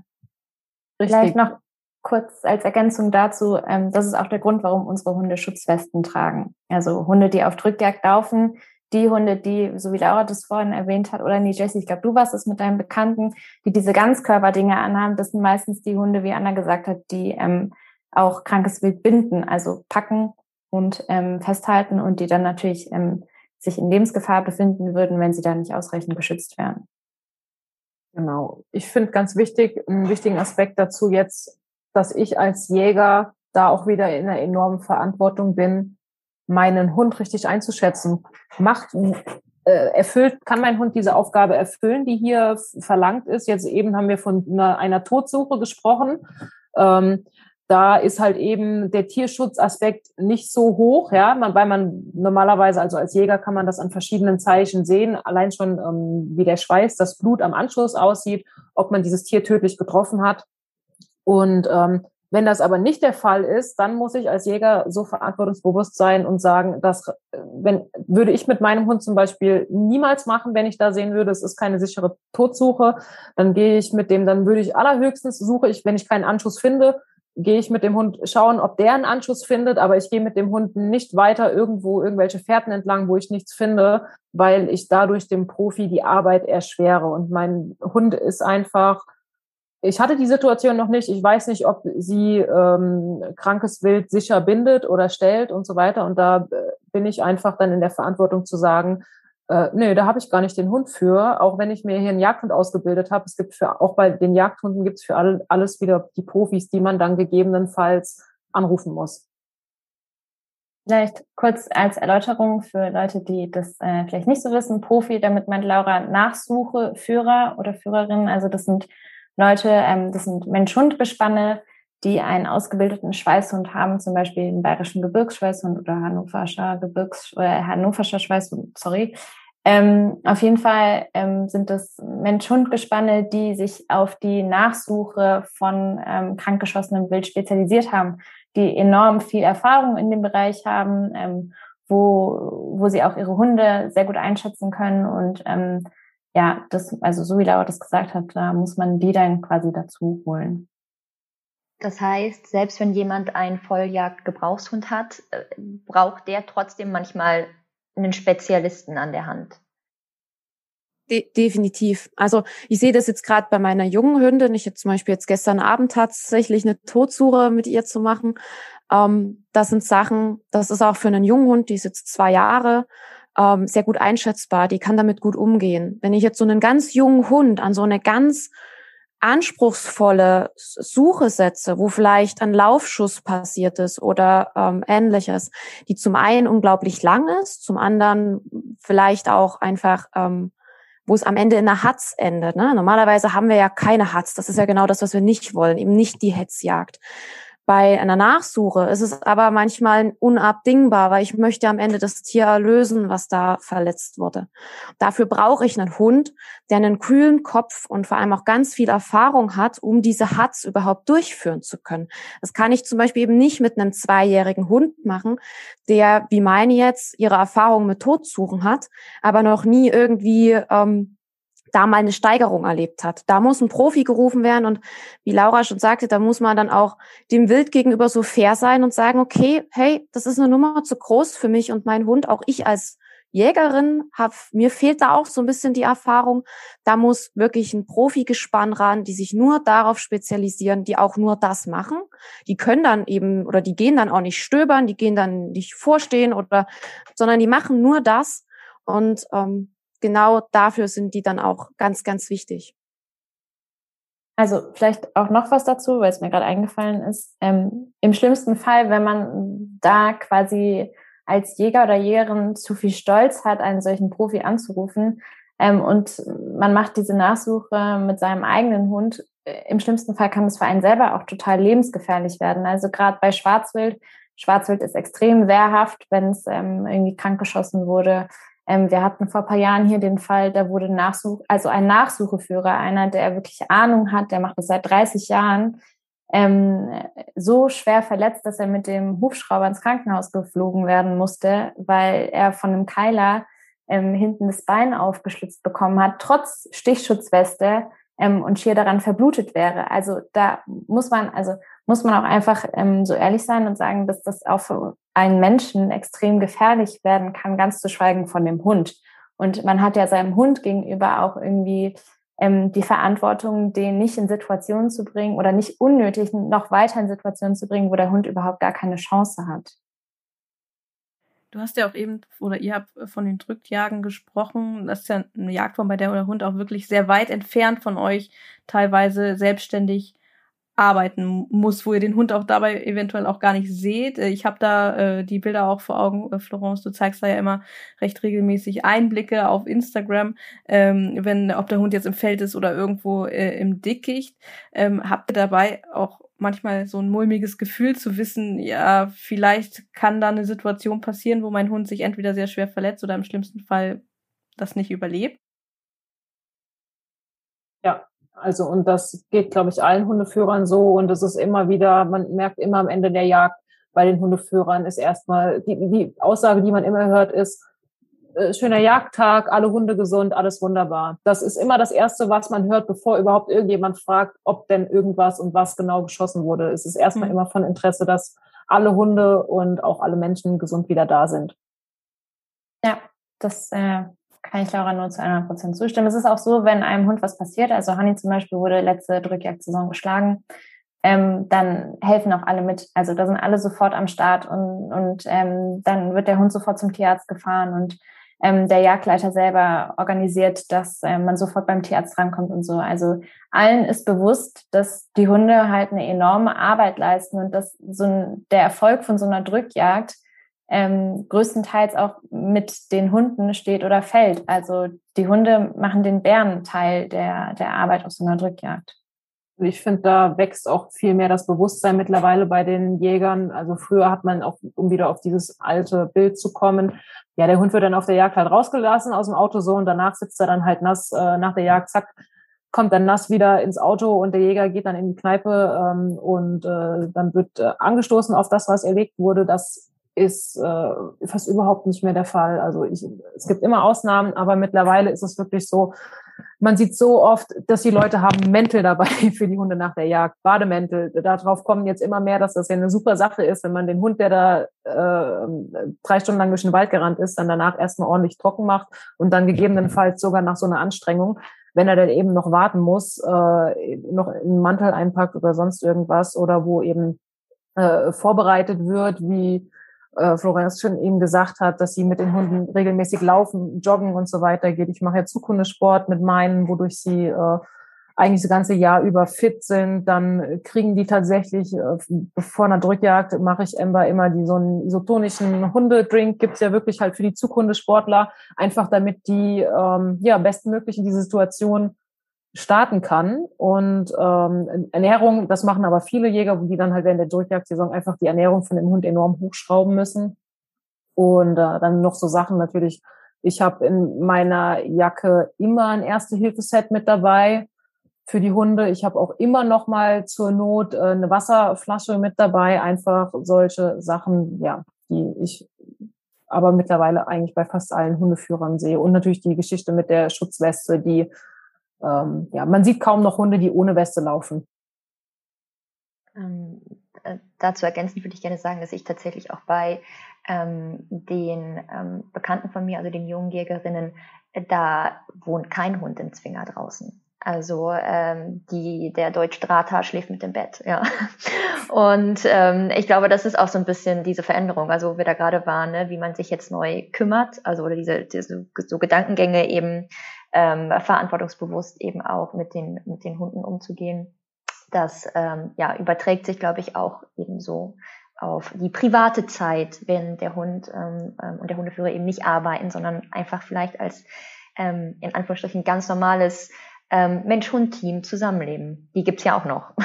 Also die Zeit der nicht jagt. Ja, das stimmt. Ja. Wobei bei den Alten, da habe ich auch, also ähm, ist ent, entfernter von Verwandter von mir, auch sehr alter Jäger, äh, mit um die 90 ist er jetzt leider verstorben. Ähm, der hat auch gesagt, ja, den Hund hast du aber mit dabei, oder? Also für den wäre das ein No-Go gewesen, dass ich, dass ich raus auf Ansitz gehe und den Hund nicht dabei habe. Ja, wo er gesagt hat, also der, der, das ist dein Hund, das, der muss mit dabei sein, das ist für den das Größte. Also es ist auch da oder auch äh, mein Opa selbst, der hat nie selbst war der Hundeführer, aber der hat auch eine unglaubliche Verbindung zu Hunden und ähm, also ja, auch da denke ich, es ist, es ist ein bisschen ein Generationending, aber nicht nur. Also vielleicht auch noch dazu, ähm, man hat ja als Hundeführer oder Hundeführerin auch ein unglaublich krasses Verhältnis zu seinem Hund, also zu seinem Jagdhund. Ähm, das ist ja auch für den Hund das Allergeilste, wenn du mit dem zusammen auf Jagd gehst und der hat da ein Erfolgserlebnis oder so wie Laura vorhin meinte bei der Todsuche. Natürlich lasse ich da meinen Hund die Todsuche machen, allein schon deswegen, weil das super gut für unsere Bindung ist. Da ist richtig coole Action für einen Hund, das ist mit mir zusammen und ähm, das vergisst man immer ganz oft, weil man so ein bisschen so vielleicht so das Bild vom kalten, kaltherzigen Jäger hat, aber ähm, die haben oder die Hundeführer und Hundeführerinnen, die ich kenne, die haben ein unglaublich inniges Verhältnis zu ihrem Hund. Allein deswegen, weil sie eben diese, diese gemeinsamen, diesen gemeinsamen Job haben, diese gemeinsame Arbeit, die extrem verbindet, weil sie halt auf dieses ursprüngliche Zuchtziel vom Hund super krass anspringt, so. Ja, also äh, muss ich noch mal gerade bestätigen, also das ist wirklich, ich habe ja noch den, den Chili, der ja ein Sheltie ist, mit dem ich auch Hundesport mache und es ist mein erster ganz eigener Hund, zu dem habe ich eine, auch eine ganz besondere Verbindung. Aber mit so einem wirklich mit Ember dann gemeinsam zu jagen, das ist einfach nochmal eine ganz, ganz andere Hausnummer. Und da bin ich auch oft, ähm, natürlich ist nach einer Gesellschaftsjagd jetzt durch Corona ein bisschen weniger, ist natürlich auch das nette Zusammensein mit den anderen Jägern immer schön. Aber ich genieße das auch total, dann nach so einem Jagdtag mit meinem Hund, der da Unglaubliches geleistet hat, dann mit dem einfach zusammen auf der Couch zu liegen und dann zu entspannen. Und das ist wirklich was, was ganz Besonderes. Also ähm, einerseits liegt es auch an, an Ember, dass sie ein ganz besonderer Hund für mich ist, aber ich denke, viel macht halt wirklich auch diese gemeinsame jagdliche Arbeit miteinander. Das ist, ja, ich, ich glaube, für, für viele nicht-Jäger ist das gar nicht vorstellbar, was man da wirklich für eine Verbindung zu dem Hund hat, weil man auch, wie eben schon dann angesprochen, während einer Jagd auch durchaus mal Angst oder Sorge um den Hund hat und sich fragt, wo ist der? Ähm, klar, viel regelt äh, die Schutzweste oder ähm, die Hunde laufen ja auch überwiegend mittlerweile mit, mit GPS. Ähm, aber auch da, ja, man ist sich einfach immer wieder bewusst, äh, einerseits, dass der Hund sehr abhängig von einem, also von mir ist und andererseits bin ich auch total abhängig von dem Hund. Also ohne den Hund geht dann gar nichts, sondern es macht wirklich ein ganz besonderes Verhältnis. Du hast es gerade gesagt, dass eure Hunde schon eine unglaubliche Arbeit leisten und bis das soweit ist, durchlaufen sie ja auch mit euch zusammen unter anderem oder auch nicht ähm, eine relativ lange Ausbildung. Wie sieht das eigentlich so aus? Was, wie sieht die Ausbildung eines äh, Hundes aus, der letztendlich die Jagdaufgaben erfüllt, von denen ihr eben berichtet habt? Wie war das bei euren Hunden? Ähm, also tatsächlich ist die Hundeausbildung natürlich abhängig von der, äh, von dem Hund, von der Rasse, die ich führe. Also wir haben ja nun zwei verschiedene Typen zu Hause. Wir haben nun die Bracke, die eingesetzt wird für die Nachsuche und das Stöbern. Das ist natürlich sozusagen das Aufgabengebiet ein bisschen kleiner als das, was wir jetzt für unseren Vorstehhund haben, weil da kommt zur Waldarbeit und eben zu dieser Nachsuche, die damit reingehört zum, mit dem Stöbern, auch noch die Feldarbeit und die Wasserarbeit dazu. Und ähm, klassischerweise für den Vorstehhund durchläuft man im ersten Jahr im Frühjahr eine Anlagenprüfung, so eine VJP. Das könnte man so ein bisschen sagen, so das ist so die, die Grundschule. Da wird geschaut eigentlich, was ist züchterisch reingegangen, wie sind einfach, wie ist die Genetik gewesen, wie passt die Verpaarung, was bringt der Hund sozusagen von sich selbst schon mit. Im Herbst dann ähm, hat man dann die sogenannte Herbstzuchtprüfung. Das ist aber auch wieder von Rassen unterschiedlich. Da gibt es dann wieder beim Deutsch Kurzhaar spezielle Prüfungen. Ich denke, bei deinen, Laura, wird es da auch wieder äh, gewisse rasseeigene Prüfungen geben. Ich glaube, die AZP war ja noch bei euch. Die Anlagenzuchtprüfung gab's, da gab es doch noch was, oder? Ähm, wir laufen mit den Franzosen, die sind ja auch kontinentale Vorstehhunde, das heißt, die laufen mhm. auch die, die Prüfungen für die deutschen Vorstehhunde. Da streiten sich die Leute aber auch immer wieder ein bisschen drüber, ob die, meine Rasse ist ja eine französische Rasse und ist deutlich der, äh, um da kurz in die Rassegeschichte reinzugehen, die deutschen Vorstehhunde sind schon viel länger und viel extremer eben als Allrounder gezüchtet als jetzt die französischen äh, Vorstehhunde. Die französischen Vorstehhunde sind noch viel mehr Vorsteh- und Feldexperten und Vogelhundexperten die laufen zum Teil äh, sehr erfolgreich auch auf den eben auf den Prüfungen für die deutschen Vorstehhunde und äh, die sind auch bei uns im Verein. Also das ist äh, ja ganz normal. Die, die sollen auch diese Prüfungen laufen. Wir haben noch zwei äh, vereinsinterne Anlagenprüfungen äh, im Frühjahr und im Sommer, die quasi ein bisschen abgespeckte HZP und ein bisschen abgespeckte VJP sind. Und dann haben wir eben noch die Möglichkeit, eine AZP zu machen. Das ist, aber ich glaube, die Alterszuchtprüfung, ich glaube, ah, die okay. gibt es auch bei den anderen Rassen. Also die, das ist quasi die HZP, wenn der Hund die äh, erst mit etwas fortgeschrittenem Alter macht und nicht in demselben Jahr, in dem er auch die VJP gemacht hat. Genau. Und dann macht man wenn man das dann möchte, dann mit der HZP ist der Hund eigentlich für Wasser- und Feldarbeit brauchbar, zumindest so bei uns in den östlichen Bundesländern. Ich jag ja in Sachsen. Ähm, hat man danach die Möglichkeit, entweder im selben Jahr, so wie ich es mit meiner Hündin gemacht habe, oder ein Jahr drauf, beziehungsweise noch später für die VGP, die ganz große Meisterprüfung, möchte ich es mal in Anführungsstrichen nennen, gibt es keine ähm, Altersbeschränkung, im Gegensatz jetzt zu diesen anderen Prüfungen. Da macht man dann sozusagen die ganz große Prüfung und damit bekommt dann der Hund auch die Brauchbarkeit für das Stöbern und in einigen Bundesländern die Brauchbarkeit für Schweiß, in anderen Bundesländern, wie zum Beispiel in Sachsen, Brandenburg oder Thüringen, ja, ich glaube, Thüringen gehört auch dazu, muss man dann da nochmal eine Prüfung draufsetzen, weil einfach die Strecke dieser Fährte nicht lang genug ist. Genau, das ist da der klassische Weg. Bei den Bracken schaut das wieder ein bisschen anders aus. Unsere Bracke zum Beispiel, die hat jetzt die normale Brauchbarkeit gemacht. Das ist bei uns im Osten so ein bisschen Baukastensystem. Ich habe so Brauchbarkeit A bis F. A ist Gehorsam und dann kann ich so ein bisschen drauf addieren, was ich machen möchte. Ich kann die, ich muss sozusagen immer diesen Baukasten A haben, den Gehorsam, wo geprüft wird, funktioniert denn der Hund überhaupt so, macht er das, was der Führer von ihm möchte. Und dann kann ich da zum Beispiel gesondert die Brauchbarkeit Stöbern draufsetzen. Dann ist der Hund aber auch nur für das Stöbern einsetzbar bei uns. Oder ich kombiniere eben zum Beispiel das Stöbern mit der Schweißarbeit und habe dann einen Hund eben für Stöbern und Schweißarbeit ausgebildet. Und ähm, ja, glücklicherweise dürfen wir bei uns auch papierlose Hunde, das heißt Hunde, die nicht über einen Rasseverband gezüchtet sind, brauchbar prüfen lassen. Ähm, das ist ja in Florence, du jagst in Baden-Württemberg, richtig? Das ja, ist, genau. Ja, da in, nicht. Ja, ja, genau. Das ist in einigen Bundesländern ja ein ziemliches Problem, dass da wieder die Hunde das nicht dürfen.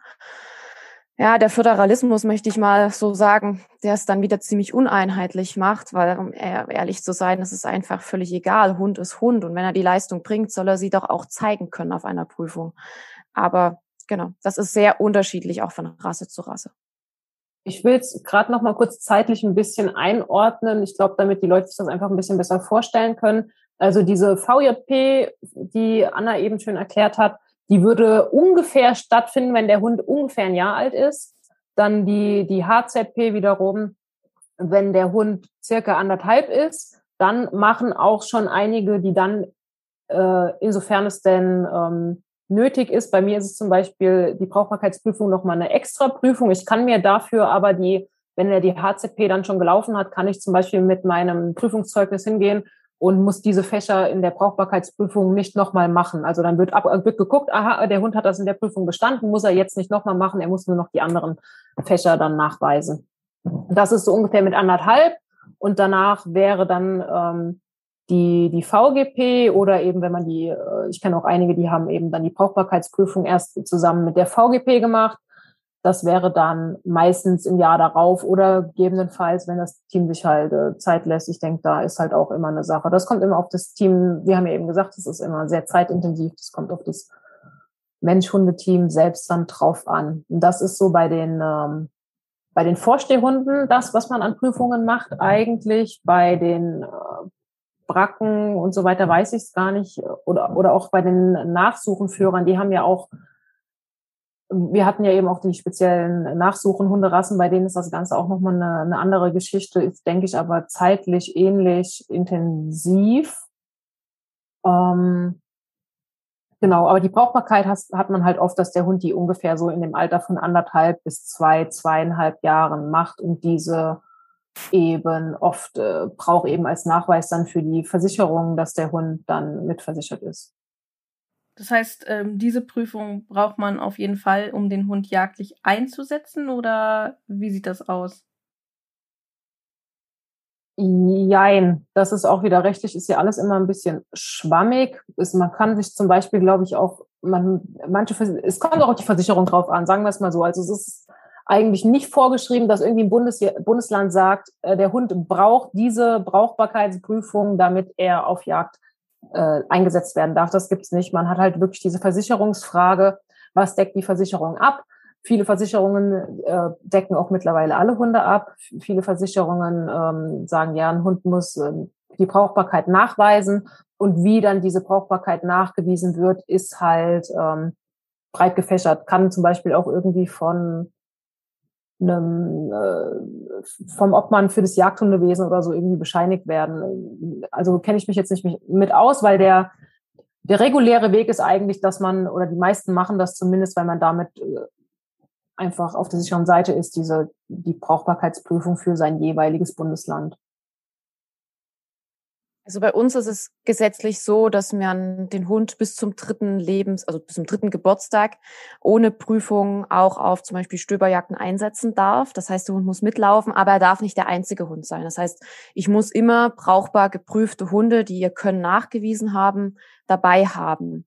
Und äh, das Gesetz schreibt für gewisse Jagdarten auch den brauchbaren Hund vor. Das heißt, es gibt Jagdarten, da muss ich auch einen geprüften Hund einsetzen. Beispiel ist bei uns die Wasserarbeit. Ich darf auf einer Entenjagd nicht gehen, wenn der Hund nicht geprüft ist. Und das ist auch ganz wichtig, denn nur wenn er die Prüfung gezeigt hat, hat er gezeigt, dass er auch tierschutzkonform gerade bei der Entenjagd arbeitet. Und ähm, da kann und möchte man einfach keinen naja, jungen Hund haben, der der vielleicht das einfach noch nicht so beherrscht und am Ende vielleicht auch der Ente mehr Leid zufügt, als er am Ende Nutzen bringt, mhm. einfach einsetzen. Deswegen wird das ähm, in gewisser Weise vom Gesetzgeber vorgeschrieben, aber für gewisse Arten der Jagd ist es natürlich auch so, dass dem Hund, dem jungen Hund, das Lernen gestattet wird. Und das kann er gerade bei der Stöberjagd nur, indem er mitjagen, ja, mitjagt und das Ganze lernt.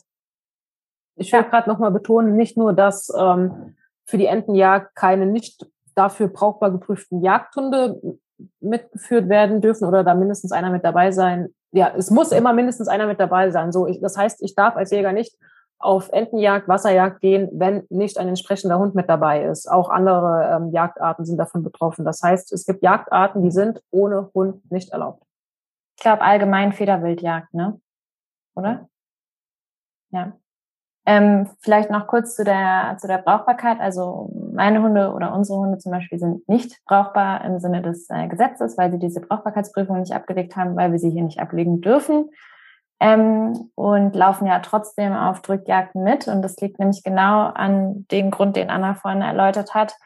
Ähm, Im Gesetz steht, dass brauchbare Hunde auf einer Drückjagd anwesend sein müssen. Da heißt es aber nicht, äh, dass alle Hunde brauchbar im Sinne des Gesetzes sein müssen, ähm, insofern reicht es tatsächlich, wenn da ein brauchbarer Hund ist im Sinne des Gesetzes, also einer, der die Brauchbarkeitsprüfung gemacht hat. Und ähm, ja, und was ja auch noch hinzukommt, ähm, ist, dass es bei uns hier in Baden-Württemberg diese ähm, Infrawildförderung gibt. Ich weiß nicht, ob es die bei euch auch gibt, Anna und Laura. Also ähm, Förderung zur ähm, für Drückjagden eben zur Schwarzwildbejagung, weil wir hier in Deutschland ähm, das Problem mit der ASP, also mit der afrikanischen Schweinepest haben und da ist es zum Beispiel so, dass diese Förderung auch explizit ähm, alle Jagdhunde bekommen, die auf so einer Drückjagd laufen, also auch explizit die, die keine Brauchbarkeitsprüfung gemacht haben, was ja irgendwie dann so ein bisschen ähm, ja, ähm, also so ein bisschen zeigt, dass er quasi, dass man diese Hunde halt auch einfach braucht, auch wenn sie nicht die Möglichkeit haben, hier die Brauchbarkeitsprüfung zu laufen. So,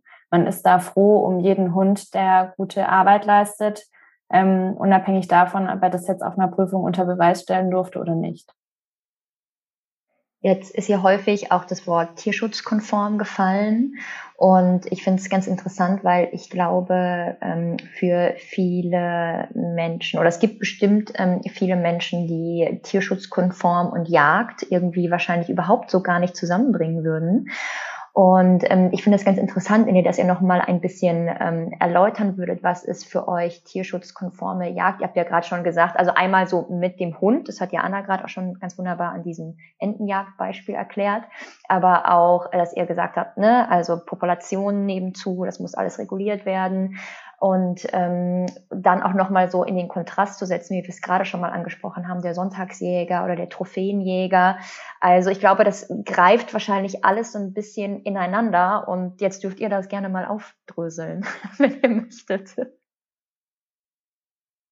Ich finde das immer ganz wichtig, also ganz allgemein, mich selbst immer zu hinterfragen. Jetzt mal weg von dem Rechtlichen und so weiter, dass ich selbst auch immer mal in mich gehe und sage, ist das so noch in Ordnung? Und ich finde nämlich, dass man durchaus gegen Jagd sein kann. Ähm, da ist immer so eine Meinungspluralität, äh, ist für mich da vollkommen in Ordnung. Ich sage nicht, dass man nicht gegen Jagd sein darf und so weiter. Ich kann das vollkommen nachvollziehen. Ähm, eben weil ich weiß, dass Tiere auch mal leiden können. Und da stehe ich als Jäger in der Verantwortung, dieses Leid eben so klein wie möglich zu halten. Ich nehme es aber was heißt, ich nehme es in Kauf, aber ich weiß, dass es eben passieren kann.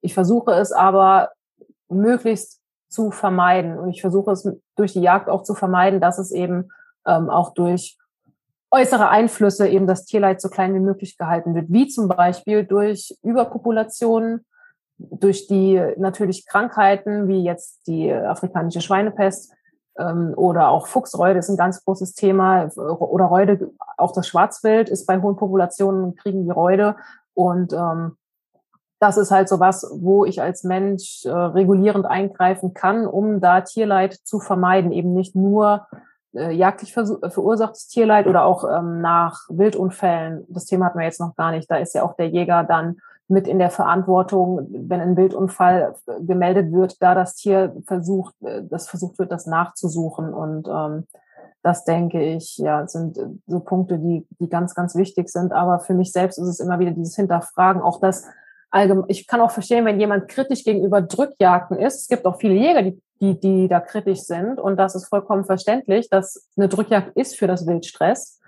Ähm, manchmal berechtigter Stress, weil man eben so an einem Tag einen großen Teil des Abschussplanes erfüllen kann und damit im Rest des Jahres dem Wild mehr zu, äh, mehr Ruhe zugestehen kann.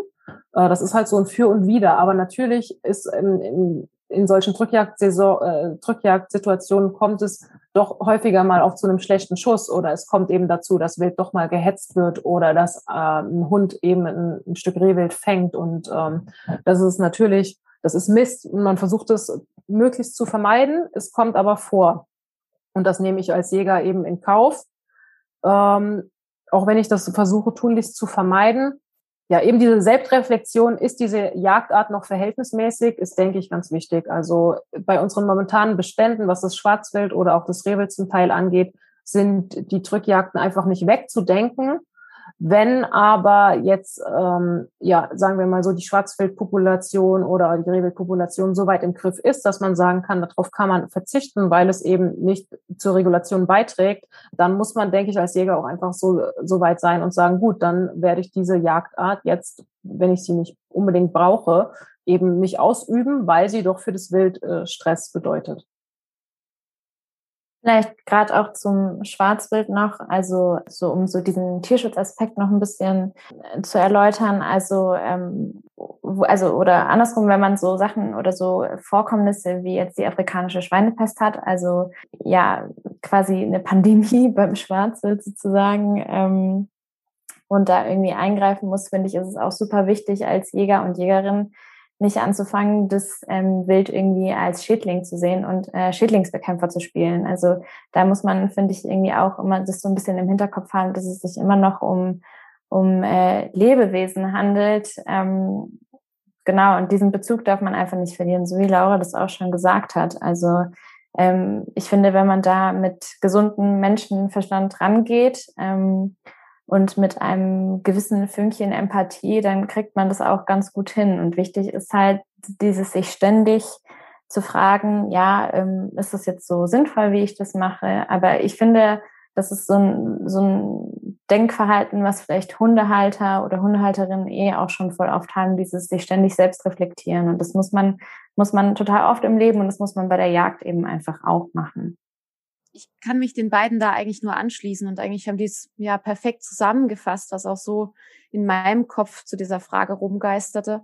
Und ähm, gerade der Tierschutzgedanke ist halt bei der Jagd einfach das Wichtigste. Ich möchte nur dann einen Schuss abgeben, wenn ich weiß, dass ich die maximale mögliche, äh, ja, sozusagen das maximal mögliche rausgeholt habe, dass das Tier sofort einen tödlichen Treffer bekommt. Natürlich können Fehler passieren. Und wenn diese Fehler passieren, muss ich danach den Tierschutzgedanken so weiterführen, zu sagen, dass ich optimal darauf reagiere, dass ich passend dazu einen Nachsuchenführer eben anrufe, wenn ich selber mit meinem Hund nicht leisten kann.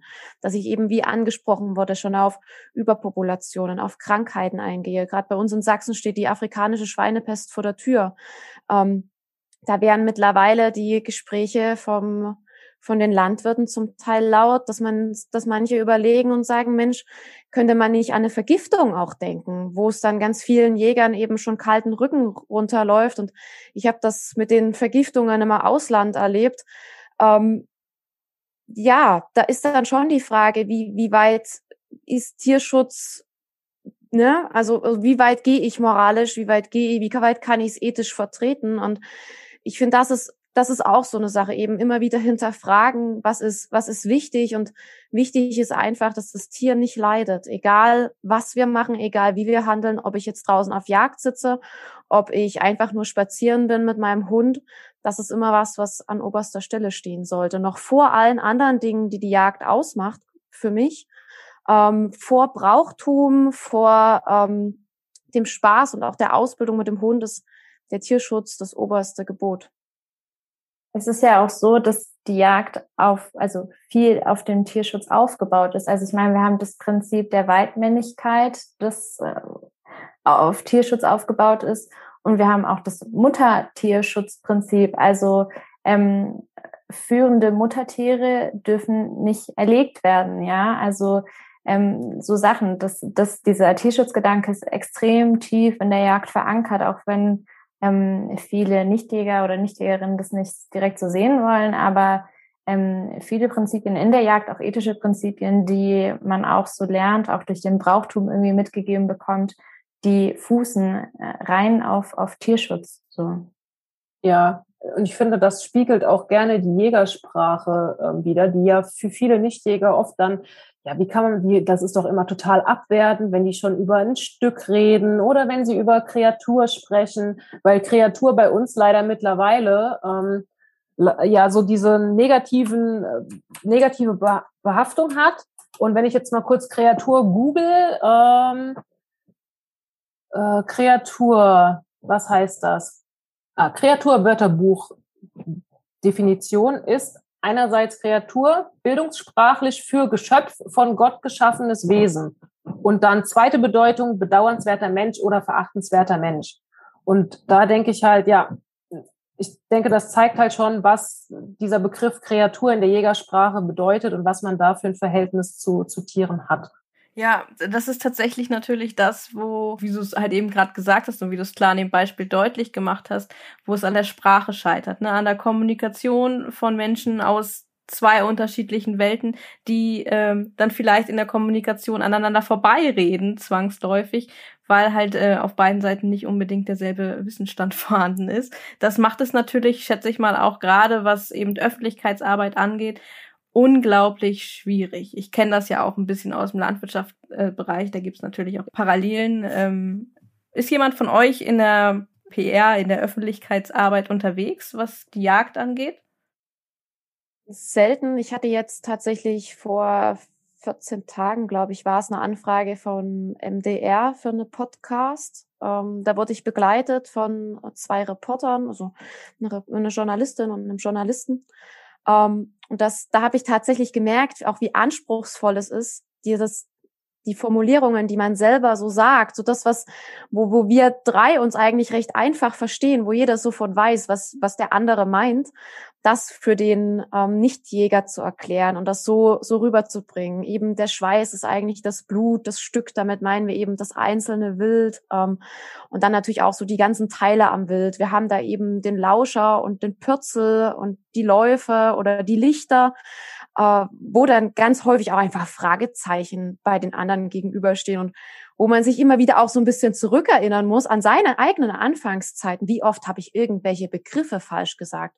Wie ich weiß noch ganz genau, wie ich in meiner mündlichen Jägerprüfung da saß und einfach nicht auf den Begriff kam, ähm, des, des Kitzes. Das, das saß ich einfach da und dachte, Mensch, du kommst vom Land und du kriegst das nicht hin, weil man einfach so nicht so drin steckt. Und ähm, ja, genau. Also das, das ist einfach so ein bisschen, da muss man sich, glaube ich, immer so ein bisschen an seine eigenen Anfänge zurückerinnern und sagen, hey, man hat das selber mal gelernt. Ich merke das auch häufig unter der Jägerschaft, dass da so ein bisschen so ein, so ein Grummeln besteht. So wenn da einfach mal jemand den falschen Begriff nimmt, gibt's sofort ein gefühlt auf den Deckel und dann geht's vors Jagdgericht, gerade bei uns das Jagdgericht, so nach einer sehr traditionellen Drückjagd ist, wenn irgendwo ein Begriff falsch ge getroffen wurde oder wenn man zum Beispiel mit der falschen Hand trinkt, also so den, den Schnaps trinkt, dann muss man danach, das, äh, bei uns ist es immer 50 Cent, halt ins, ins Jagdgerichtssparschwein einzahlen, so als Strafe.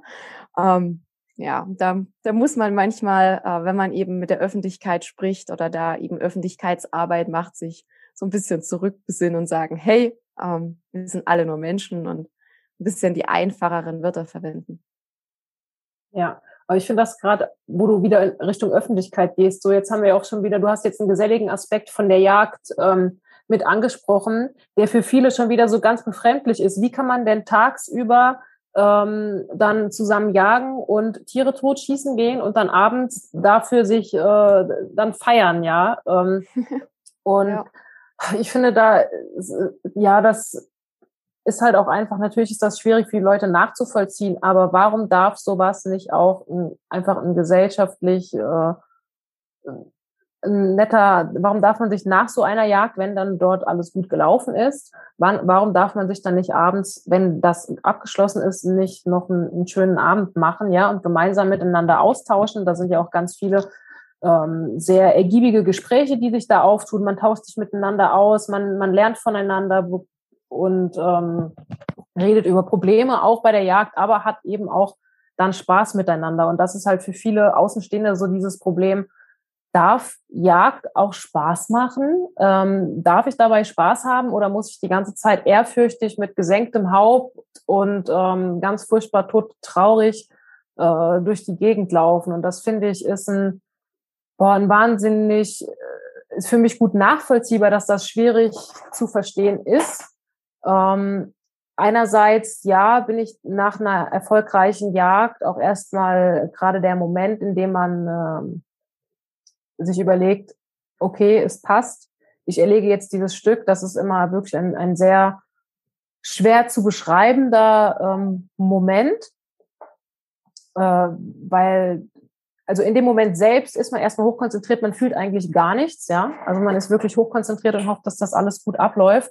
Und danach ähm, ist man natürlich froh, wenn alles geklappt hat. Aber das ist ja auch rein körperlich, physiologisch schon mal ganz logisch, weil man unter enormem Stress steht und danach halt eine enorme Erleichterung erfährt. Und ähm, ja, und dann ist man natürlich auch froh und freut sich darüber, dass alles funktioniert hat und gut gelaufen ist. Und wenn man dann noch die Gelegenheit hat mit anderen Leuten, ähm, das Ganze dann und für Jäger ist das halt auch ganz oft so dieses, man, man dass es dazugehört, ein Stück, ich sage jetzt wieder Stück, ähm, weil ein Stück Wild, man kann Wild sonst nicht, nicht, nicht steigern. Also wenn man etwas erlegt hat, dann, ähm, dass man das dann tot trinkt, dass man nochmal auf dieses, auf, auf das Lebewesen anstößt und ähm, ja, das ist kein, kein, keine Machtdemonstration oder kein, kein Saufgelage oder sonst irgendwas, sondern ähm, ja,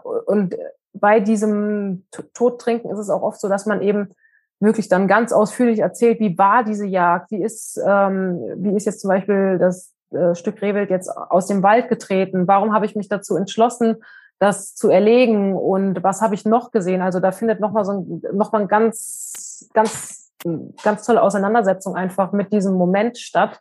Und das gehört für mich auch mit zur Jagd dazu, ist aber halt für Außenstehende oft so schwierig zu verstehen. Und mir fällt es jetzt auch total schwer, das zu beschreiben. Es gibt ja auch ganz viele, bei der Jagd ganz viele verschiedene Formen, irgendwie dem Wild nochmal so Ehre oder Respekt zu zollen. Also es fängt an beim letzten Bissen. Das ist quasi ähm, ein äh, Stück äh, Zweig, das man von einem Baum abbricht und ähm, dem Wild dann in den Äser, also ins Maul vorne reinlegt.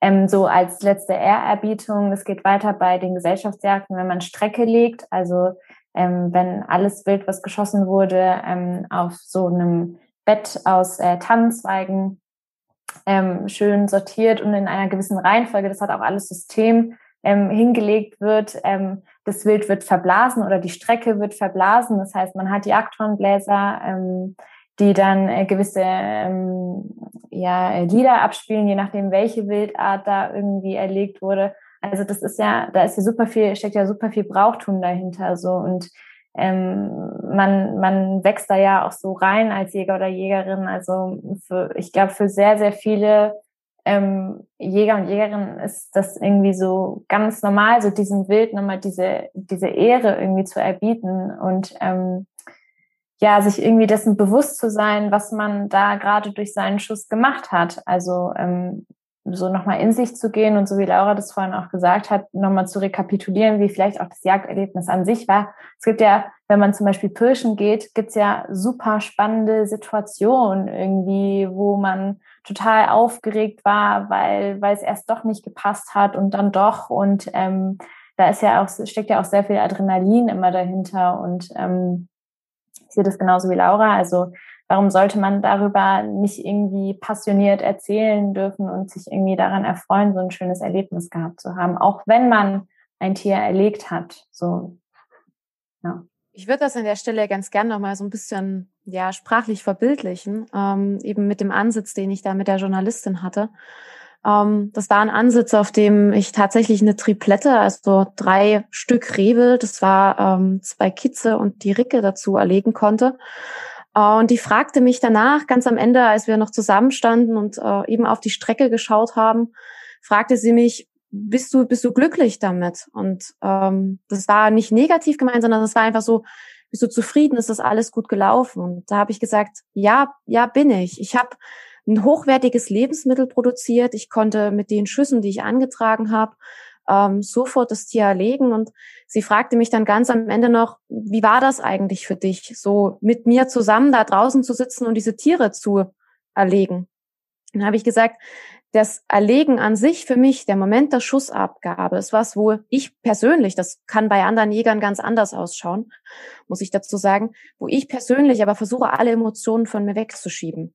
Das ist ein Moment, wo ich komplette Konzentration habe, wo ich nicht die Möglichkeit habe oder, oder bekommen darf, irgendwie ein Herzklopfen zu bekommen. Weil wenn ich anfange, ein Herzklopfen zu bekommen, dann verändert sich meine Atmung. Wenn sich meine Atmung verändert, verändert sich vielleicht auch einfach mein, mein Flimmern im Zeigefinger, dann verändert sich mein, meine, mein Schuss am Ende auch. Und am Ende habe ich vielleicht was krank geschossen, weil ich einfach zu aufgeregt war und zu emotional war.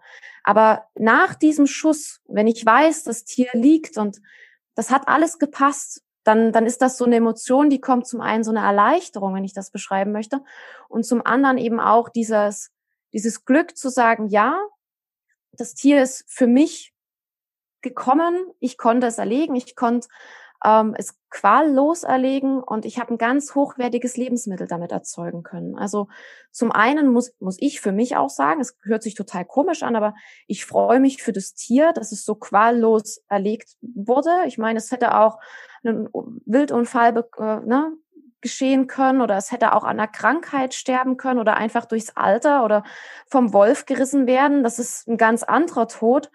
Ähm, und ich habe einfach ein unglaublich tolles Lebensmittel produziert. Und das ist so die, die emotionale Reise, bei der man so als Jäger durchgeht. Als erstes sehe ich das Tier, ich bin total aufgeregt, passt das Tier, ist genau das auch ein Tier, was ich erlegen kann, was ich erlegen darf, was ich erlegen möchte. Dann diese Situation der Schussabgabe, wo ich wirklich jegliche Emotionen eigentlich von mir schieben muss, um eben mich nur darauf zu konzentrieren und dann am Ende diese, dieses Uff, dieses Zusammensagen und sagen, ja, das hat gepasst und damit bin ich auch glücklich in gewisser Weise. Ja, danke für diesen doch recht persönlichen Einblick. Ich glaube, ich möchte noch mal ein bisschen zurück auf die Hunde kommen. Komisch. ähm, ihr hattet, oder wir hatten jetzt ja schon über, oder ihr hattet über Tierschutz gesprochen und ähm, das Thema Tierschutz, das scheint auch recht gefragt zu sein, wenn es um das Thema Jagdhundeausbildung geht. Ich sag jetzt mal in der Normalo-Hundehalter-Bubble, da war das äh, in der letzten Zeit schon ein recht großes Thema. Ich denke, bei euch wird es immer präsentes Thema sein.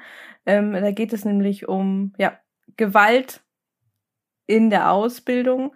Äh, man hat da einige Diskussionen, auch es ging um einige Videos, die dort gezeigt wurden, Stichwort äh, Teletakt zum Beispiel. Vielleicht äh, könnt ihr hier ein paar Worte zu sagen? Seid ihr damit auch in Berührung gekommen? Was denkt ihr darüber und was glaubt ihr? Ähm, sind das Einzelfälle oder kommt das doch häufiger vor, dass äh, die Hundeausbildung, ich sag mal, nicht so vorgenommen wird, ja, wie wir uns das jetzt hier zum Beispiel vorstellen würden? Also, ähm, ich fange mal an. Ähm, ich bin tatsächlich damit in Berührung gekommen mit unserer ersten Hündin. Ähm, da ähm, waren wir bei uns ähm, hier in einem Jagdhundekurs, der auch von der Kreisjägervereinigung so organisiert wurde. Und ähm, es war tatsächlich ein Kurs zur Vorbereitung auf die Brauchbarkeitsprüfung, die wir dann am Ende doch nicht laufen durften. Ähm, genau, und in dieser Brauchbarkeitsprüfung wird auch sehr viel Grundgehorsam abgefragt, ähm, also so Standardsachen wie Laienführigkeit ähm, auch. Und es hat ähm, mit Honey überhaupt gar nicht funktioniert. Oh Wunder. Ähm, naja, und ähm, da wurde uns dann dazu geraten, ähm, unserem Hund mit der, wir hatten damals so eine ähm, Lederleine, Retrieverleine, ähm, ihr regelmäßig eins mit der Leine überzubraten, ähm, was dann doch schon ziemlich herb war irgendwie. Ähm, ja, aber das ist tatsächlich das einzige Mal gewesen, dass ich damit in Berührung gekommen bin. Also wir haben, wir sind, also wir sind hier irgendwie in einem Bekanntenkreis, wo alle Jagdhunde haben, also auch mehrere. Ähm, ähm, und die haben keinerlei solcher Erfahrungen gemacht. Also ich kann für meinen Teil sagen, ich habe diese eine Erfahrung gemacht. Das war scheiße. Ich bin dann auch aus diesem Kurs rausgegangen, ähm, weil ich gesagt habe, nee, okay, also ich habe zwar einen Jagdhund, aber das heißt nicht, dass ich irgendwie roh werden muss meinem Hund gegenüber. Ich habe da ja auch ein gewisses Maß an Verantwortung für diesen Hund. Und ähm, wehtun möchte ich ihr auf keinen Fall. Und wenn es dann nicht passt mit der Leinenführigkeit, dann Pech, dann versuche ich es irgendwie anders. Hat auch anders geklappt. Ähm, genau, aber das ist das einzige Beispiel, das ich so kenne aus ähm, jetzt meinem direkten Umfeld was ich ganz schwierig finde beim, beim Thema Gewalt, ist auch einfach der Begriff. Damit würde ich ganz gerne mal so für meine persönliche Erfahrung und Meinung einsteigen. Gewalt wird von ganz, ganz vielen mit Zwang gleichgesetzt. Und das ist was, wo man ganz stark unterscheiden muss. Ähm, in der Jagdausbildung und auch in der normalen Hundeführung von jedem normalen Hundehalter gibt es Zwänge, wo die eben viele schon mit Gewalt gleichsetzen. Ähm, Beispiel ist da ganz einfach so dieser klassische Zwangsapport, wo ich dem Hund erkläre, du musst, auch wenn du nicht unbedingt immer die Lust hast, aber du musst mir trotzdem bitte die Ente bringen, auch aus dem ein Grad kalten Wasser. Ähm, am Ende gibt's da unterschiedliche Wege hinzugehen. Man kann die ganz krasse Schiene fahren, die in meinen Augen völlig überzogen ist. Denn ich kann auch einem Hund auf eine ganz freundliche Art und Weise den Apport beibringen. Aber ohne Zwang funktioniert es am Ende nie, weil ich immer eine Leine dran habe, um den Hund am Anfang abzusichern und so weiter. Gewalt sollte meiner Meinung nach in der Hundeausbildung nicht herrschen. Es sei denn, es gibt wirklich krasse Momente. Also ich muss ehrlich sein, als meine Strata-Hündin mir mit ihren 33 Kilo das erste Mal am Futternapf die Zähne gezeigt hat und in meine Richtung wirklich auch aggressiv schnappte, hat sie von mir wirklich auch eine gedachte bekommen. Weil das ist ein Moment, wo ich sage, hey, das lasse ich mir nicht nehmen. Ähm, das ist für mich eine Grenze zu weit. Das ist für mich ein Moment gewesen, wo ich gesagt habe, das kann ich nicht mit einem Klicker trainieren, weil sie ein Charakter ist mit einem Selbstbewusstsein für fünf. Aber es gibt ganz viele Momente und gerade in dem Grundgehorsam und auch so diese weitere Ausbildung, da bringt Gewalt auch nichts. Ich kann meinen Hund nicht dazu zwingen, auf einer Nachsuchenfährte zu arbeiten. Wenn ich meinem Hund gegenüber auf der Fährte für die Nachsuche gewalttätig gegenüber werde, wenn ich anfange am Riemen zu reißen, wenn ich anfange sie anzuschreien, wenn ich vielleicht anfange mit, was weiß ich, einem Stock auf sie einzuschlagen, dann macht sie dicht, verständlicherweise und sagt, hey, pass auf, du gehst mir einen Schritt zu weit, das geht nicht. Und ganz häufig ähm, führt halt in meinen Augen auch eine Gewalt zu so einer Reaktion des Hundes abzuschalten. Ich möchte aber einen Teamplayer haben. Ich möchte einen Hund haben, mit dem ich arbeite. Ich brauche eine Konsequenz. Die Konsequenz heißt, du hast mir die Ente zu bringen, wenn ich dir das sage. Aber die Konsequenz bedeutet nicht, ich zerr dich an der, an der Koralle dahin, wenn du mir die nicht beim ersten Mal bringen willst, sondern ich motiviere dich dazu mit Leckerchen, mit, mit lieben Worten. Ähm, Leider ist es wie bei allen so, dass wir überall schwarze Schafe haben und dass es überall Leute gibt, die halt ihren Hund im schlimmsten Fall auch zum Tier prügeln. Aber das hat man leider unter den normalen Hundehaltern, wie ich sie mal nennen mag, genauso. Und da muss man ganz klar sagen, hey, das ist meine Grenze. Und wenn mir das jemand empfiehlt, wie es bei dir eben der Fall war, dann entferne ich mich davon und dann gehe ich. Ich denke, dass es in der Hundeausbildung ganz allgemein da ganz verschiedene Ansichten gibt, was schon Gewalt gegenüber dem Hund ist. Ähm, für manche ist ja schon jegliche Korrektur von wegen, ich stupse meinen Hund mal an oder ich schränke den körperlich ein. Gibt es Hundetrainer, die sagen, das ist schon Gewalt oder das ist schon irgendwie, das macht man schon nicht. Man muss rein positiv mit dem Hund arbeiten. Und ich denke, da, ja, da gibt es allgemein auch ab von, von der Jagdhundeausbildung ganz, ganz viele verschiedene Ansätze.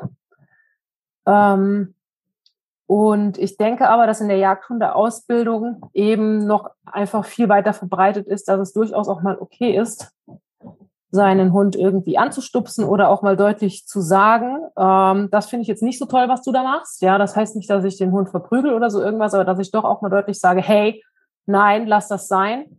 Und ähm, ja, äh, und das halt in der in der normalo Hunde-Bubble einfach ähm, ja alles nur noch über Leckerchen und darauf, aber auch da da ist es ja so, dass viele sagen, also es kann auch nicht sein, dass wenn mein Hund an, an der Küchentheke hochspringt, dass ich dann mit dem Klicker neben dran stehe und warte auf den Moment, dass, dass er wieder runtergeht, um den dann zu klickern und zu sagen, das hast du jetzt toll gemacht, ja. Und das ist halt eben in der Jagdhundeausbildung äh, gibt es diesen Ansatz äh, weniger, denke ich mal. Aber ganz viele, die mittlerweile damit arbeiten, ja, die ähm, eben sagen, der Aufbau sollte ähm, so positiv wie möglich stattfinden. Ich kann dem Hund mit dem Klicker, ähm, da gibt es wirklich Jagdhundetrainer, die damit ganz, ganz viel arbeiten, dem Klicker so toll vermitteln, was möchte ich, äh, dass du diese, dass du dieses Apportel aufnimmst. Ich möchte, dass du äh, beim Down so schnell wie möglich dich ins Platz, legst und den Kopf runternimmst. Damit kann man schon ganz viele Erfolge, äh, was den Aufbau betrifft, ähm, angehen. Aber ich sage jetzt mal so, nachher haben wir Hunde, die eine extrem hohe Reizlage haben, äh, weil sie einfach am Wild arbeiten und am Wild auch, auch wiederum diesen Gehorsam zeigen müssen. Äh, einerseits, um tierschutzkonform jagen zu können. Andererseits ist es aber auch zum Teil die Lebensversicherung von diesem Hund, dass er jetzt nicht über die Straße diesem Hasen hinterher rennt, sondern dass ich ihn stoppen kann. Und da ist halt immer so die Frage, okay, ähm, darf ich dann dem Hund auch mal mit Nachdruck vermitteln, dass er dieses Kommando und jetzt mit Nachdruck ist es, möchte ich nicht sagen, das ist kein, ähm, kein Teletakt und kein Nichts, aber halt auch deutlich mal sagen, hey, Kollege, ich möchte jetzt, dass du das jetzt machst und du musst das jetzt tun, ja. Und das ist teilweise halt eben auch einfach die Lebensversicherung für den Hund. Und das ist in der Jagd sehr viel präsenter, als es eben in unserem alltäglichen Leben mit den Hunden ist. Da ist es halt mal nicht so schlimm, ja. Ähm, ich fand das ganz interessant, was du gesagt hast, nämlich dieses Arbeiten der Hunde in extremen und Extremsituationen und dass die da dann tatsächlich, ähm, ich sag mal, on point auch funktionieren müssen. Aber ich frage mich, jetzt habt ihr drei von euren Erfahrungen erzählt, ähm, teilweise auch eben, wie ihr selber ausbildet. Aber ich frage mich, Gibt es Gewalt? Gibt es Zwänge, die wir jetzt mal hier wie, ich weiß nicht, Ohren drehen, bis der Fuchs gehalten wird oder eben Teletakt, bis der Hund im Down liegt? Gibt es das wirklich nicht so vermehrt oder bekommt man es einfach nicht mit, weil man weiß, es ist verrufen? Also das finde ich, also das finde ich nochmal irgendwie, glaube ich, ähm, spannend? Ist es etwas, was wirklich nicht mehr in modernen Jagdhunde-Schulen und ähm, bei der Ausbildung stattfindet? Oder ist es vielleicht doch etwas, was man hinter vorgehaltener Hand tut? Also das finde ich irgendwie so, so ein bisschen schwierig. Ich meine, dass wir nicht so super oder hoffentlich nicht so super crazy sind wie die Amerikaner, die zusätzlich zu dem Teletakt im Hals noch einen Teletakt im Bauch schnallen und so lange draufdrücken, ähm, bis der Hund dann endlich unten liegt. Ähm, und weil die Amerikaner äh, sind ja eh, also da hat gefühlt irgendwie jeder Hund einen Teletakt 24-7 um. Ähm, da diese haben, habe ich das Gefühl, nochmal eine ganz andere Wahrnehmung auch davon. Da sind wir ja, oh Gott sei Dank, hoffentlich schon einen Schritt weiter. Aber ich frage mich eben, diese, diese Vorurteile eben gegenüber der Jagdhundeausbildung, die kommen ja nicht auch einfach, weil man sich was ausdenkt, sondern irgendwie ich habe eben ja Bekannte, auch äh, Jungjägerinnen im ähm, Freundeskreis. Ich habe das alles schon gehört. Und äh, da denke ich mir immer nur so, sind das wirklich diese Einzelfälle oder wird jetzt natürlich auch ganz klar gehofft, dass es nur Einzelfälle sind und darüber gesprochen, weil zum Beispiel auch sonst das Image darunter leidet. Naja, du musst verstehen, dass wir ähm, uns beim Thema Teletakt, wie mittlerweile ja nun auch seit ein, zwei Monaten, auch mit dem Thema Stachelhalsung, ja immer einfach in einem Straftatbestand in der Tierschutzwidrigkeit bewegen. Und niemand würde sich freiwillig hinstellen. Selbst wenn ich es anwenden würde, würde ich mich hier nicht hinstellen und sagen, ja, das mache ich, das ist, das setze ich ein, weil jeder, der das danach hören würde in diesem Podcast, könnte eine Anzeige schreiben und sagen, ey, die macht. Ähm, und am Ende trudeln bei mir eine, eine Anzeige nach dem anderen ein. Ähm, das ist das eine zum Thema Teletakt. Zum anderen, was ich persönlich zum Teletakt sagen muss, und das weicht jetzt, glaube ich, von deiner Frage minimal ab, aber ich denke, es passt ganz gut, ist diese unglaubliche Dämonisierung von diesem Gerät. Wie Laura schon sagt, es gibt Momente, da müssen wir den Hunden erklären, du hast jetzt zu liegen, damit du nicht danach überfahren auf der Bundesstraße oder Autobahn liegst. Ich kann einem Hund, der nie jagen darf, recht einfach erklären, das Reh, der Hase ist für dich tabu. Immer. Wenn ich mit einem Hund aber unterwegs bin, der heute auf Drückjagd geht, gerade jetzt die Drückjagdsaison, die ansteht, heute darf sie jagen, morgen darf sie nicht jagen, dann muss dieses Kommando sitzen. Und ich kenne dafür, so wurde es mir damals von einem sehr äh, alten, aber auch sehr versierten Hundemann und Jäger ähm, erklärt, als ich meinen ersten Drahter hatte. Das war ein elf Jahre alter Second-Hand-Hund. Da war der Altjäger damals verstorben, der den ausgebildet und geführt hatte. Und dieser Hund musste sich an uns gewöhnen und war mit dem Abrufen einfach, der hat mir, um ehrlich zu sein, Mittelfinger gezeigt. Und da wurde mir damals gesagt, naja, du kannst es auf zwei Wege machen. Weg Nummer eins, du nutzt das Teletakt und lässt dir das erklären, lässt dich auch von jemandem, der sich damit auskennt, daran ausbilden, dass du nicht nur wahllos auf irgendwelchen Knöpfchen rumdrückst. Weg Nummer zwei, du nimmst die Variante Schleppleine und Halsung und lässt ihn halt laufen. So. Und die Ausbildung, die er mir empfahl, ich habe es am Ende zum Glück dann auf äh, eine sehr freundliche Art und Weise bei äh, umgesetzt bekommen. Aber das war eben Weg Nummer eins, du nutzt das Teletakt und erklärst ihm genau in dem Moment halt, stopp, lass das was zwar einen kurzen körperlichen Schmerz bringt, aber im Gegensatz zur Schleppleine und Halsung, wo die Empfehlung war, mach ihm das Ding drum, such äh, Rehwild auf und lass ihn sozusagen dein Kommando nicht ausführen, lass ihn in diese Falle tappen und lass ihn volles Rohr in diese Schleppleine mit Halsung rennen. Und da sehe ich einen ganz großen Unterschied. Ich kann bei dem Teletakt natürlich auch psychisch Schäden machen, wenn ich es falsch anwende. Aber ich kann mit diesem Gerät dem Hund nicht die Luftröhre kaputt machen. Ich kann ihm nicht die Muskeln dehnen und reißen oder zerren. Ich kann ihm auch nicht im Halswirbelbereich äh, damit Schaden verursachen. Im Vergleich dazu, wenn ich einem hochaktiven und das kommt auch immer ein bisschen auf die Rassen an, aber gerade es war ein sehr selbstbewusster Drahthaarrüde. Ich kann da nicht sagen, ähm, das ist die bessere, Vari bessere Variante, weil auch damit kann ich meinen Hund verletzen. Und nur weil das legal ist und noch gestattet ist, heißt das nicht, dass das besser ist als das Teletakt, was verboten ist. Und das muss man immer so ein bisschen bewertend als Hintergrund, bin ich der Meinung, äh, sehen. Und natürlich wird das Teletakt angewendet. Das sagt nur niemand, das, das gibt niemand zu. W warum sollte man auch? Man würde sich damit selber ja irgendwo ins, ins, ne, ins Bein schneiden und ja, im wahrsten Sinne des Wortes wahrscheinlich fast ins Knie schießen.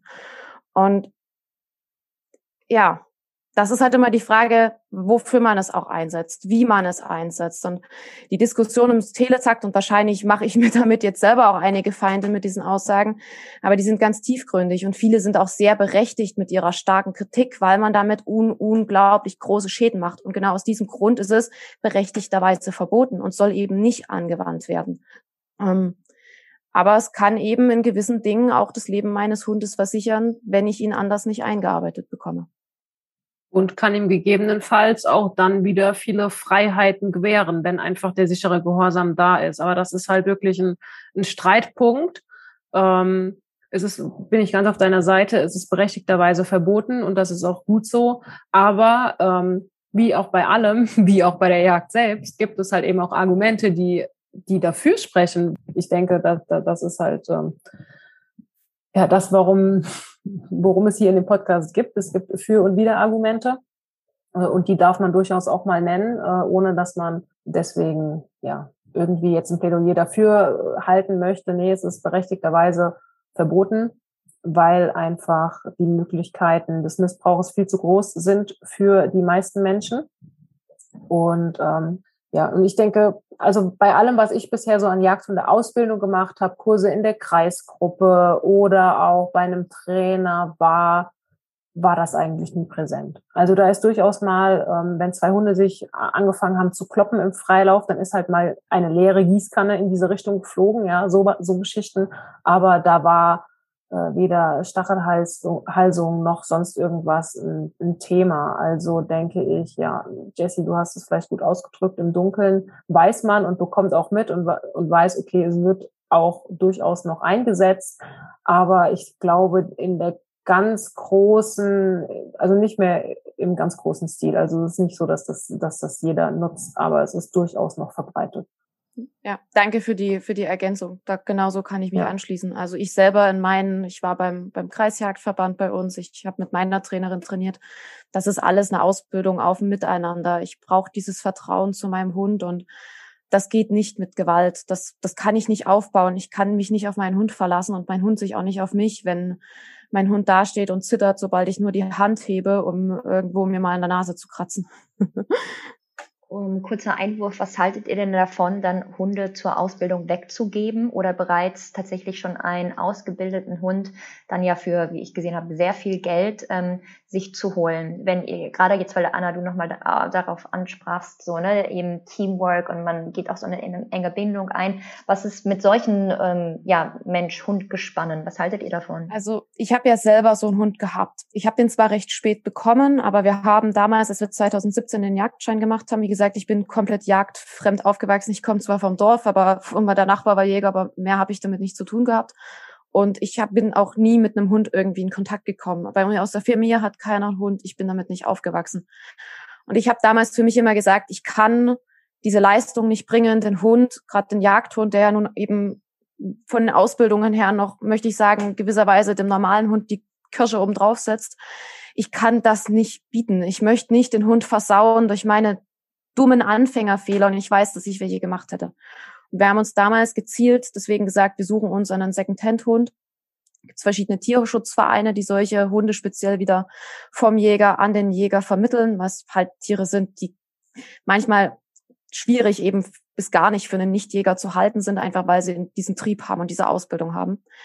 Und wir haben, ähm, wir wollten eigentlich einen jüngeren Hund haben, haben am Ende aber einen elf Jahre alten Deutsch-Strata-Rüden bekommen, der äh, von einem älteren Herren geführt wurde, der mit dem eine Ausbildung gemacht hat, auch bei einem, bei einem anderen Trainer. Ähm, wo auch Sachen gelaufen sind, wie dem Hund das Jaulen abgewöhnen, indem man ihn mit einer Zwille mit Glasmurmeln beschießt aus dem Fenster, ne, in den Zwinger rein. Solche Sachen sind da gefallen. Dieser Hund wurde mit Teletakt ausgebildet. Das war ein Hund, wenn ich in die Trillerpfeife gepfiffen habe, ist der zusammengeklappt, weil man dort gesehen hat, da ist es schief durchgeführt worden. Und das ist ein Hund gewesen, wir sind sehr gut miteinander klargekommen, aber es war nie dieses Verhältnis, auch nur ansatzweise, was ich mit meiner Hündin hätte. Das hätte vielleicht anders ausgesehen, wenn der Hund direkt nach der Ausbildung zu mir gekommen wäre und mit mir deutlich aktiver gejagt hätte. Wir haben aber bis zum Ende auch sehr anspruchsvolle Nachsuchen mit ihm gemacht. Und das war das, wofür er mal eingesetzt wurde.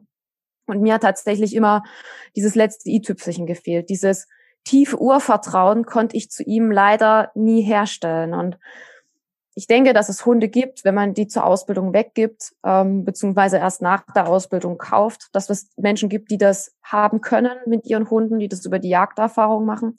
Meine Erfahrung war danach, ich werde mir nie wieder einen ausgebildeten Hund kaufen, weil ich zum einen die Macken, die der Hund hatte, ähm, immer so ein bisschen weggeschoben habe. Ne? Du sagst halt immer so, ach, das ist ja, weil der Vorbesitzer das und das gemacht hat. Ne? Also das ist so so ein bisschen easy going. Also es war halt immer der andere. Es war es nie du selbst, dem, der, der dem Hund den Mist beigebracht hat, den, der den Hund in der Hinsicht versaut hat, sondern es war immer der andere. Und es gab so gerade dieses Prüfungswesen, das habe ich mit meiner jungen Hündin gemerkt. Das ist das, was dich zusammenschweißt. Du sitzt da da, du zitterst, du merkst, der Hund kriegt diese Aufgeregtheit mit. Ich bin ein unglaublich prüfungsängstlicher Mensch, was dieses ganze Jagdthema angeht.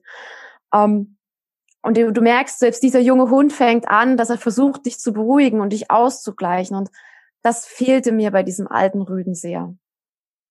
Ja, ich würde dir davon und ganz zustimmen, dass das eine totale Typfrage ist beim Menschen so wie beim Hund. Ich denke, es gibt Hunde, ähm, die funktionieren dann auch nach kurzer Einweisung eben genauso, wie sie ausgebildet wurde, ausgebildet wurden von dem Ausbilder dann auch bei ihrem Besitzer. Und es gibt Menschen, die können damit gut, gut umgehen. Und ähm, genauso gibt es Leute, die damit überhaupt nichts anfangen können. Oder auch Hunde, bei denen das nicht funktionieren würde, mit einem Menschen, der sie nicht äh, ausgebildet hat, auch gemeinsam zu arbeiten. Ich glaube, ich bei den Franzosen hier bei Emma, da, da, die sind halt einfach, die ticken noch mal anders als die deutschen Vorsteher. Ich weiß nicht, ob die da, weil die, die sind auch eben weniger scharf, wen, weniger, die haben weniger Bildschärfe, die haben eventuell auch ein bisschen weniger jagdliche Passion einfach. Die sind dieses, wow, diesen, boah, unbedingt um jeden Preis, ja. Und ähm, ich glaube, die wären gar nicht so toll geeignet für diese Fremdausbildung, wobei es in Frankreich auch wieder häufiger so ist, dass man den Hund abgibt für eine Ausbildung. Ähm, ich sehe das auch jetzt, um mal weg von dem Jagdhund zu kommen, ist ja nicht nur da eine Sache, sondern auch äh, der Chili, mein Sheltie, mit dem ich Agility mache, der läuft mit niemandem außer mit mir, ja. Ähm, das ist einfach so. Der ist dafür nicht der Typ Hund. Und es gibt, äh, wir haben Hunde bei uns im Verein, das ist egal, wer mit denen läuft. Die Hunde, äh, die haben so Bock, diese Parcours zu arbeiten. Ähm, die machen das mit jedem, ja. Kommen wir mal wieder ein bisschen von der Ausbildung vielleicht zurück zu, ähm, zum, zum jagdlichen Alltag. Also eure Hunde, so dass Florence vorhin schön gesagt, sind Leistungssportler. Aber wie sieht das eigentlich aus, wenn gerade keine Arbeit ansteht, also wenn Pausen sind, wenn bei euch normaler Alltag ohne Jagd ist, tauchen da bei euch auch mal Probleme auf, die halt ja mit dieser speziellen Leistung, die die Hunde erbringen, ähm, einfach in Zusammenhang stehen? Ja, ähm, also ich kann für meine Hunde sagen, auf jeden Fall. Äh, also das hängt immer, finde ich, auch so ein bisschen von der Jahreszeit ab. Ich weiß nicht, ob Anna und Laura das vielleicht auch so sehen oder nicht. Ähm, also bei uns ist es zum Beispiel so im Sommer, da sind unsere Jagdhunde, ich würde sagen, wie jeder 0815 Familienhund auch. Also die sind mega cool, entspannt. Äh, sie sind sogar so entspannt, dass ähm, wir sie teilweise ohne Leine irgendwo laufen lassen können. So, also man muss dazu sagen, ähm, unsere Hunde ähm, werden so gut wie nie abgeleint. Ähm, ich habe extra 20 Meter Schleppleinen gekauft, ähm, einfach aus dem Grund, weil die beide extrem wildscharf sind ähm, und wir hier auf dem Dorf wohnen. Wir haben hier sehr viel ähm, Niederwild auch bei uns auf den Feldern, also Hasen. Ähm, wir haben jetzt allerdings auch wieder Rebhühner. Wir haben im Wald, ähm, erst heute habe ich wieder einen Fuchs gesehen mit den Hunden. Also da kann ich die einfach nicht ableihen, das geht nicht. Ähm, das wäre unverantwortlich und ähm, genau, worauf ich eigentlich hinaus wollte, ähm, ja, also es gibt quasi diese Phasen im Sommer, da sind die super cool entspannt, liegt auch daran, dass es einfach warm ist. Die Hunde wissen ganz genau, wann Jagdsaison ist und wann nicht. Also jetzt zum Beispiel wachen die langsam aus ihrem, ich nenne es mal Sommerschlaf auf.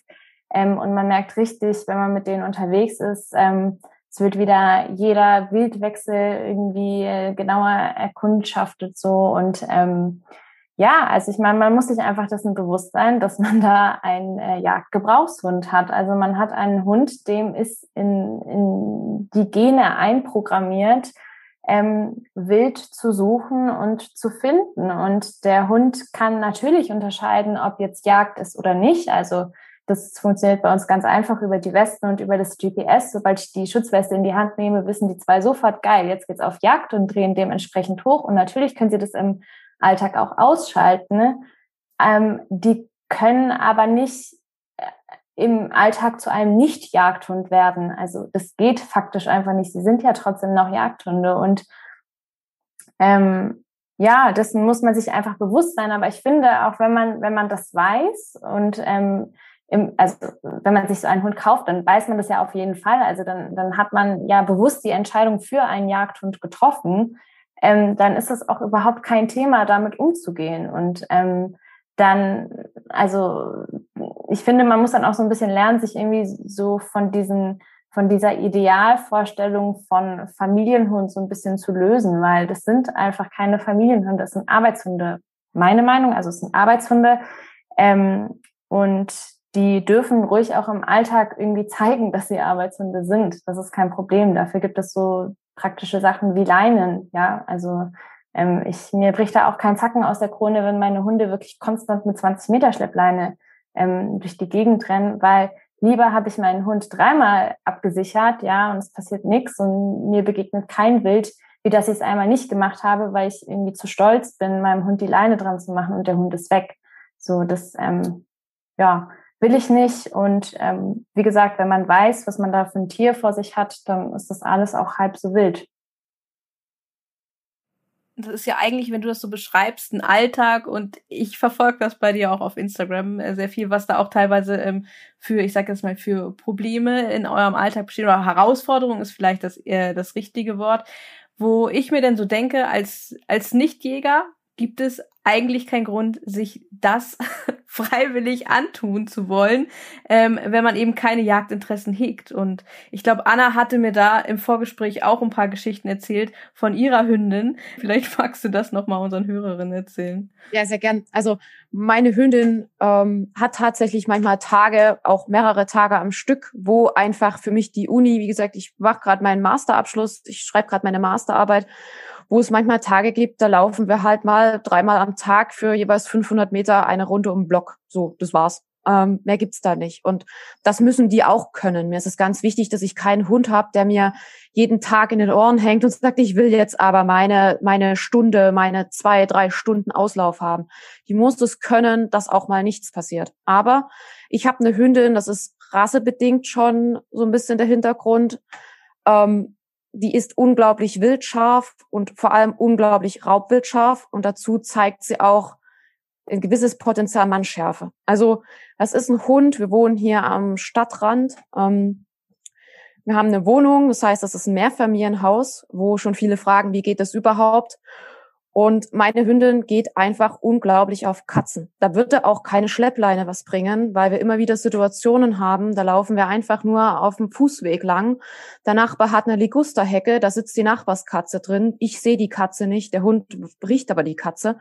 Und selbst wenn mein Hund an einer, an einer Führleine ist von einem Meter, kann die sich genauso die Katze greifen. Und das sind Dinge, ich kann nie zu 100 Prozent sagen, wenn ich so einen Hund habe, vor allem mit meiner Hündin, dass da nie was passieren kann. Ich gebe immer alles, dass es nicht passiert, weil ich weiß, dass die Katze des Nachbarn genauso sein Familienmitglied ist. Aber man muss sich dessen bewusst sein, dass man dort einen Vollblutjäger an der Leine hat, der rassebedingt, bei der Kleinhündin zum Beispiel ist das einfach, ja, die bürstet sich so ein bisschen an der Leine mit auf, weil sie es halt lustig findet, was die Große da macht, aber der wäre das am Ende scheißegal. Die Große ist darauf aus, dass sie diese Katze will. Und das habe ich nie trainiert. Äh, ich habe ihr nie irgendwie mal eine Katze gezeigt oder sie an einer Katze scharf gemacht. Das ist einfach rassemäßig drin. Deswegen ist es für mich zum Beispiel nie möglich, meinen Hund im Ort oder ortsnah unangeleint ab, also zu führen, selbst wenn ich es dürfte und keine Leinenpflicht bestehen würde, weil ich ganz genau weiß, wenn die auf der Nachbarseite die Katze sieht, ähm, dann kann ich nur beten, dass mein Triller funktioniert, äh, weil selbst da ist das eine Art, wo sie einfach sagt, nee, da ist der Reiz zu groß. Andere Sache ist zum Beispiel auch, mein Hund ist ein Hund, ähm, Florence, du hattest das schön gesagt, so mit diesen Westen und das GPS, die kennt das auch, die kennt das auch, dass wenn die Weste dran ist, es Drückjagd. Aber dieser Hund ist Jagdhund und wenn ich mit der spazieren gehe, weiß die, dass wir nicht jagen. Sobald die aber einen Geruch in die Nase bekommt, sobald die auf eine Spur kommt oder irgendwo Rebel sieht oder Hasen sieht, dann ist dieser Jagdmodus an und ich muss mit meiner Hündin immer auf, ich muss bei meinem Hund sein. Ich kann mich nicht zum spazieren gehen, mit Freunden verabreden und sagen, wir quatschen die ganze Zeit und ich gucke nur so mit einem halben Auge auf meinen Hund. Weil wenn ich mit meinem Hund unterwegs bin und der läuft ohne Leine, dann muss ich bei meinem Hund sein. Ich muss bei ihr erkennen, sie zeigt es zum Glück sehr gut an. Ich muss genau erkennen, wie geht diese Routenhaltung, wie hält sie die Nase, wie, wie, wie läuft sie, wie bewegt sie sich, um ihr diese Freiheit des Freilaufens geben zu können. Weil ansonsten würde aus ihr ein Hund werden, der halt an der Leine läuft und nur zur Jagd abgeleint wird. Das ist tatsächlich eine Herausforderung, vor der ich immer wieder stehe. Ähm, und wo auch die Entwicklung sich immer weiter fortsetzt, wo der Gehorsam auch über die Jahre immer besser wird. Das merke ich auch jetzt, wo sie sich, so langsam ist ja diese dumme Jugendphase mit zwei Jahren so ein bisschen rum, aber wo auch immer noch Training ist und wo ich auch ganz genau weiß, dass es Dinge gibt, die ich einfach nie klären werde. Ich weiß immer, wenn ich mit ihr irgendwo an den Hundestrand gehe, am Meer, dass sie zwar das Wasser und die anderen Hunde ganz nett findet, aber wenn da die Möwe landet, dann will sie diese blöde Möwe und dann sind die anderen Hunde oder mein Leckerchen, was ich da in der Hand habe, einfach scheißegal. Ja, ich finde die Beschreibung einfach unglaublich sympathisch und auch wenn ähm, meine Hündin, die, die Ember hat bei weitem nicht diese Wildschärfe, auch ähm, gerade die Raubwildschärfe, also mit Katzen ist die eher nett als ähm, es kann mal sein, dass sie unsere Katze vorsteht, aber die sind oft unproblematisch mit Katzen, was man ja beim Drater oft nicht hat. Nee, aber halt, ähm, ja, so dieses normale Spazieren, was heißt, was ist normales Spazierengehen? Ich sage jetzt mal so, das hast du auch mit, ähm, mit nicht jagdlichen Hunden oder auch mal mit einem Hütehund. Aber es ist nicht so, dass ich mit Ember spazieren gehe und die tütschelt mal so ganz, oh, ich laufe hier jetzt so gemütlich, so zehn Meter vor dir rum und, ähm, und, und riecht da mal nach einem Pipi und guckt ein Blümchen. Da ist die, der Hund ist immer eingeschaltet. Die Nase ist immer an, die funktioniert immer. Und wenn sie dürfte, dann würde sie auch immer wild suchen. Die, die möchte wild suchen, finden, anzeigen ähm, und, und ja, und in dem Sinne eben jagen. Und das ähm, da hilft auch einerseits die, kann, kann die jagdliche Arbeit aber auch helfen, um das zu verstehen und dem Hund dann entsprechend äh, zu führen, auch im Alltag, ja. Ich finde das ganz interessant, äh, was ihr alles gerade berichtet habt, denn ähm, für jemanden, der zwei Jagdhunde führt, diese aber eben nicht im, ja, nicht im jagdlichen Gebrauch hat, ähm, ist es natürlich interessant, weil ich das auch häufiger von anderen so ein bisschen mitkriege und auch offensichtlich selber dem Irrtum unterlegen war. Ähm, meine ältere Hündin ähm, Greta ist ähm, ja, hat das, die steht ganz wunderbar vor, aber ähm, da können drei Eichhörnchen Samba vor ihr tanzen und dann guckt die mich an und dann läuft die im Vermeidungsbogen und dann ist das für sie erledigt. Ähm, meine jüngere Carla ist da weitaus ähm, passionierter, wobei ich auch, wenn ich solche, also wenn ich jetzt Anna zuhöre ähm, oder auch Florence, äh, äh, also ich ähm, also kann ich nur lachen, wenn ich das dann als Jagdtrieb bezeichne, aber sagen wir mal so, sie ist triebiger, sie ist ein bisschen passionierter. Ich kann sie im Wald ähm, ich bin auch ein 20 Schleppen Freund, 20 Meter Schleppen Freund. Also da würde ich sie guten Gewissens auch zum jetzigen Zeitpunkt, das war auch schon mal anders, ehrlich gesagt, ähm, aber auch nicht ableihen. Und ähm, jetzt habe ich den Faden verloren. Ah, da ist er wieder, genau. Also ich war auch dem Irrtum unterlegen, ähm, dass ich dachte, ach Mensch, Carla ist da so irgendwie passioniert. Ich mache den Jagdschein und ich ähm, bilde sie aus, um das besser kontrollieren zu können, sozusagen. Und äh, wenn ich euch jetzt dazu höre, dass wenn man einmal sozusagen den Jagdhund angeschaltet hat und der weiß, wie geil das ist, eine Pferde zu suchen und Gerüche nachzuarbeiten und so weiter und so fort und diese Arbeit kennt, umgekehrt zu glauben, dass in unserem Alltag der Hund besser laufen würde, das ist ja völlig bescheuert. Also, also ich, ich finde, man muss da ein bisschen unterscheiden. Also was du lernst durch die jagdliche Arbeit mit deinem Hund, ist deinen Hund extrem gut zu lesen. Also das, was Anna und Laura auch schon gesagt haben. Ich sehe meinen Hunden sofort an, wenn äh, im Umkreis von zehn Meter wild ist. Ja, also aber sofort. Und das meistens ja sogar auch welches Wild.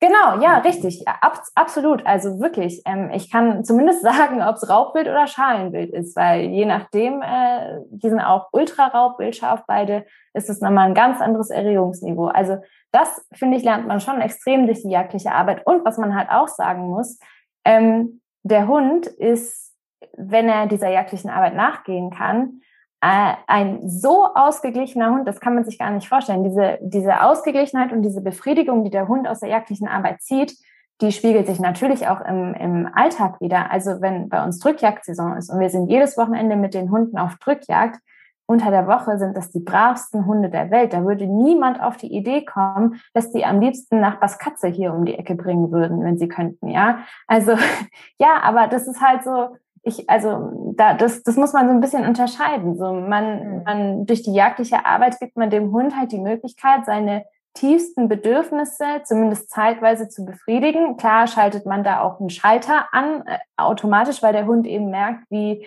wie super geil das Ganze ist, ja, und das am liebsten 24-7 machen würde ähm, das, das, ich würde das nicht so schwarz-weiß sehen, sondern das ist halt, ja, das kann Vor- und eben Nachteile bringen. Also ich könnte meine Hunde im Leben nicht so gut lesen, wie ich es jetzt kann, wenn ich äh, mit ihnen nicht auf Jagd wäre.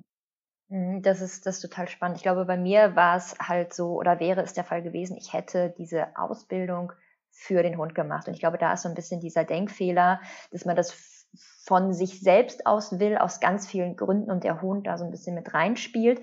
Und ähm, ich jetzt nicht sage, okay, ich merke hier, ähm, ist ein Hund, der vielleicht ähm, da irgendwie passionierter ist und dem, ich sag mal, der, der sich gut ausbilden lassen würde. Und deswegen kloppe ich das jetzt mal durch, weil ich habe ja schon, also wie gesagt, durch Carla, also durch Greta auch schon.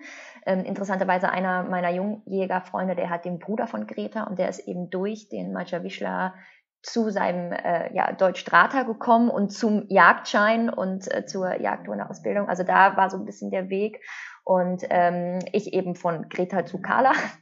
und ähm, fand das, die man jetzt vielleicht gerade auch im Hintergrund hier hört, sie möchte was zu sagen. Genau, aber ich glaube eben, dass dieser Weg eben nicht unser richtiger, also nicht der richtige Weg für uns ist und wenn ich dann tatsächlich, also ähm, auch nochmal eben jetzt ähm, ja Anna zugehört habe oder auch ähm, eben Florence, äh, glaube ich im Endeffekt das, was ich als Triebigkeit bei meinem Hund wahrnehme, halt das nur dem entgegensetzen kann, was ich von Grete halt kenne, was halt ungefähr minus null ist, so minus eins. Und ich glaube, dass Carla dann irgendwie so ein bisschen weiter da oben ist, aber das, äh, ja. Jetzt steuern wir ja so langsam aber sicher auf äh, dieses große Thema und dass ich gerne noch zuletzt, wir sind jetzt wirklich schon lange dabei, aber Wahnsinn, die Zeit verfliegt hier, ich, ich bin hier nur am, am Zulauschen, total interessant. Ja, wir rollen auf dieses Thema zu ähm, Jagdhunde in äh, den Händen von Nichtjägern. Und ich glaube, wir sind uns alle äh, relativ einig, ähm, das weiß ich ja aus den Vorgesprächen, ähm, dass man das nicht so pauschalisieren kann. Und daher würde es mich halt wirklich interessieren, da jetzt so ein bisschen, vielleicht auch ein bisschen detaillierter zu werden. Und ihr habt das gerade angesprochen, dieses Thema ähm, Auslastung, jagdliche Auslastung und das, was Florence so schön gesagt hat, diese, diese Ausgeglichenheit, diese Befriedigung, die sie Hunde bekommen. Und da stelle ich mir die Frage, ist es überhaupt mit alternativen Beschäftigungen möglich, den Hunden ähm, Ähnliches zu bieten? Was glaubt ihr? Also ich habe da eine ganz feste Meinung zu und ich sage nein. Also bis zu einem gewissen Grad vielleicht.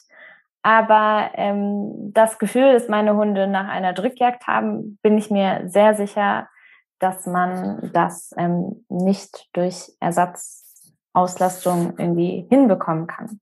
Aber das ist nur meine persönliche Meinung. Ja, ähm, ich denke auch, natürlich ist die Jagd immer das Nonplusultra für einen Hund. Äh, ich sehe es aber, ja, es ist aber für mich trotzdem für einige Rassen ja. Da denke ich auch, ähm, da zu sagen, äh, komm, äh, damit ein bisschen was ähnlichem oder sowas. Nee, das ist wirklich, äh, ich glaube, da beißt man sich bei einigen sehr, sehr passionierten Rassen wirklich einen Zahn aus dran. Ähm, für andere, denke ich, kann man die aber durchaus auch sehr glücklich machen, eben mit ähnlicher Beschäftigung, wenn man das Ganze vor allem auch nicht zu sehr weckt, sage ich mal. Ähm, das ist natürlich auch ein Balanceakt. Dafür muss man sich, Grundvoraussetzung ist immer, dass man sich bewusst ist, was habe ich mir da zugelegt? Ähm, was soll dieser Hund arbeiten? Wie sieht diese ursprüngliche Arbeit aus? Und was macht den Hund jetzt äh, zufrieden? Und da gibt es eben Hunde, die sich mehr auch mit Alternativen ähm, zufrieden geben können als andere Hunde, als andere Hunderassen. Ich sage jetzt mal so ein reiner Stöberhund, wie jetzt der, der Heideterrier ist, der ja wirklich das Beispiel dafür ist, wild aufzustöbern, zu suchen und so weiter. Das, das kann ich halt ohne, ohne diese jagdliche Ausbildung, das, was kann ich dem Hund da ähnliches für bieten? Eigentlich nichts, ja. Also für meine Hündin kann ich auch sagen, ähm, die wird ich mit Agility oder Dog Dance oder sowas einfach nicht hinterm Ofen vorgelockt bekommen. Da schaut die mich an und sagt, sag mal, was, was willst du eigentlich? Ähm, Anders sieht's aus bei Sachen wie zum Beispiel Dummysport. Es gibt einfach Jahreszeiten, gerade die Brut- und Setzzeit, da kann ich äh, wenig machen mit ihr. Und trotzdem hat sie ja doch auch mal Lust, was zu machen. Ich kann die ja nicht irgendwie drei Monate im Jahr bis vier, fünf Monate einfach so auf der Couch liegen lassen. Und wenn ich sie eben nicht stöbern lassen kann auf einer Drückjagd und wenn ich eben nicht jeden Tag eine Nachsuche oder aller drei Tage eine Nachsuche nachstellen möchte, dann muss ich auch da irgendwo mal einen Ausgleich finden. Und ich kann nicht jedes Mal mit aufgetautem Schleppwild arbeiten, weil das geht zum einen ins Geld und zum zweiten habe ich gar nicht die Frostkapazität dafür. Das heißt, da kann ich ganz gut auch mit Dummyarbeit entgegenwirken. Ähm, das ist tatsächlich machbar. Ich denke aber, das ist auch ganz stark Rasse, also rasseabhängig. Bei unserer Bracke zum Beispiel muss die Arbeit Sinn machen. Der Drahthaar macht mir die Arbeit, weil er sie für sich macht und weil er aber auch mir gefallen möchte. Die ist gerade die ganzen Vorstehhunde, das sind Hunde, die unglaublich, auch die Terrier, würde ich sagen, kann man da sogar schon ähnlich mit dazu zählen, aber das sind so, nicht so wirklich.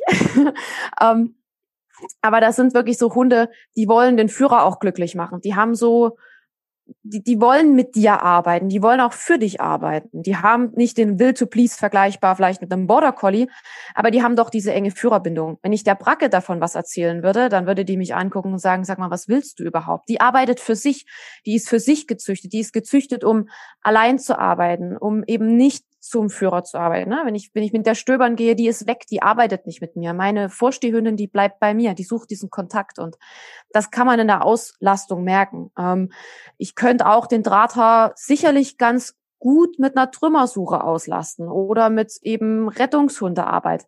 Nichtsdestotrotz stellt sich mir dann immer die Frage, warum kaufe ich mir dann genau die Rasse? Also warum kaufe ich mir eine Rasse, wenn ich die gar nicht dafür einsetzen will? Und das ist so, ich möchte dir da nicht zu nahe treten mit den, mit den Wischler, aber das ist so für mich, ich kaufe mir doch auch keinen Sportwagen, wenn ich eigentlich ein Familienauto brauche. Und wir haben so eine tolle Gruppe dieser Begleithunde, die, ich glaube, FCI Gruppe 9, wo ich mir immer sage, Mensch, wenn du gar nicht die jagdliche Sache planst, warum denkst du darüber nach, für diesen Hund eine andere Auslastung zu bringen? Ähm, dann kauf dir doch gleich eine Rasse, die vielleicht dafür eher geeignet ist. Ja, das ist natürlich ein total ähm, ja, richtiger Gedankengang auch. Und ähm, dann habe ich nämlich tatsächlich das gerade mal getan. Ich habe in der FCI Gruppe 9 geguckt ähm, und konnte mich äh, zwischen ähm, verschiedensten kleinen, ich will sie jetzt einfach mal ähm, gar nicht abwertend, aber Schoßhündchen ähm, hervor, also durchsuchen. Und ich finde es immer ganz interessant, dass ähm, natürlich jetzt Wischlerboom und die Popularität der Rasse mal ganz abgesehen, aber selten zum Beispiel ähm, eine Diskussion, eine solche Diskussion, wie wir sie zum Beispiel gerade, oder einen solchen Austausch, wie wir sie gerade führen, ähm, ähm, Leuten entgegenkommt, die zum Beispiel ein Tackle oder einen ähm, Beagle oder einen Jack Russell Terrier oder oder oder führen, sondern ich habe das Gefühl, das bezieht sich viel auf, auf Vorsteher, ähm, viel halt auch auf so, ich sag mal, die, ich habe gerade dann nämlich tatsächlich parallel eben auch nochmal Jagdhunderassen gegoogelt. Ich hatte das vorhin am Merle auch gezeigt. Und da kommen natürlich, da sind sie halt DK, DD, der Wischler ist halt auch dabei. Und ähm, bei mir, und das kann ich natürlich dann immer nur aus, aus das ist jetzt meine ganz eigene ähm, ja, Erfahrung oder mein, mein ganz eigener, wie ich zu dieser Rasse gekommen bin, ähm, tatsächlich, weil ich drei Jahre lang eine Wischlerhündin ausgeführt habe. So und drei Jahre lang ähm, mich mit dieser, also muss man einfach so sagen, mich Hals über Kopf in diese Rasse verliebt habe, weil ich drei Jahre lang äh, mit dieser Hündin, die ich äh, immer dann, wo ich dann immer dann irgendwie nach einer Viertelstunde zugeben musste bei den ganzen Wischlertreffen, das ist gar nicht meine, das ist nur meine Pflegehündin, ähm, da irgendwie äh, mich enttarnt gefühlt habe und so halt eben mich ähm, ja in diese Rasse verliebt habe und diese drei Jahre Zeit hatte, mir da sehr gut und gründlich Gedanken drüber zu machen und mit Greta ja tatsächlich auch, ähm, da in allererster Linie das bekommen habe, was ich gesucht habe, nämlich einen sportlichen Begleithund, mit dem ich aktiv meinen Lebensalltag gestalten kann. Ähm, und ja, so. Also ich, wie gesagt, ich glaube, es ist halt auch, es ist natürlich rasseabhängig. Also so einen deutschen Jagdterrier hätte ich mir jetzt auch nicht unbedingt irgendwie ans Bein gebunden. Ähm, aber ich finde es halt immer so interessant, dass jetzt gerade zum Beispiel, äh, wie gesagt, beim Maja Wischler, dass einem auch so dann so entgegenschwappt, aber zum Beispiel beim Labrador Retriever oder beim Irish Setter oder bei anderen, ich sag mal, vergleichbar großen Hunden, das halt häufig gar nicht so angesprochen wird. Und das liegt natürlich daran, dass dort auch halt Linien, dass es, dass es eine, eine Unterscheidung zwischen den Linien gibt, dass es eben die Formzucht gibt und die Leistungszucht, was es bei Malja Wischler ähm, halt nicht gibt.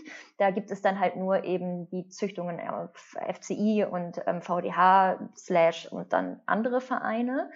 Und ähm, ja, also ich glaube, der Grund, warum das vor allem beim Wischler immer so angemerkt wird, ist halt, weil der Wischler ja total boomt. Und ähm, das Gleiche ist ja natürlich auch bei dem Weimaraner. Also ich muss sagen, ich finde auch diesen äh, Weimi-Boom oder ähm, diese ganzen Weimaraner Mischungen, die es gibt, ähm, sehe ich auch mega kritisch. Also ähm, genauso kritisch, wie ich das halt mit dem Wischler-Boom sehe, weil ähm, ja, es hat irgendwie noch keiner Rasse gut getan, zum Modehund zu werden. Und vor allem bei den Jagdhunden ist es halt so ein Ding irgendwie, dass ganz, ganz viele Leute, die sich einen solchen Hund holen und nicht vorhaben, ihn jagdlich auszubilden, sind der festen Überzeugung, dass sie diesem Hund den Jagdtrieb austrainieren können. Und da bin ich halt ganz klar der Meinung, dass das nicht geht. Wie willst du denn etwas wegtrainieren, was Jahrzehnte oder Jahrhunderte lang angewölft wurde? Und ich finde halt, wenn man mit dieser Einstellung an so einen Hundekauf rangeht,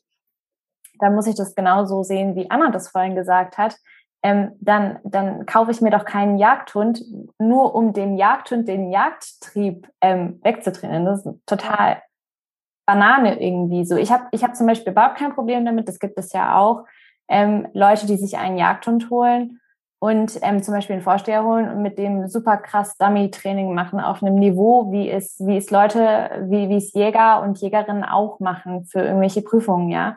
Ähm, das ist für mich, aber das hat dann für mich auch nichts mehr mit diesem ähm, Otto Normalverbraucher zu tun, der sich den Hund holt, weil, weil es halt ein hübscher, athletischer Hund ist, sondern das hat sich, das hat für mich dann irgendwie so schon direkt einen ganz anderen Charakter. Das ist dann jemand, der sich damit tief auseinandergesetzt hat, so.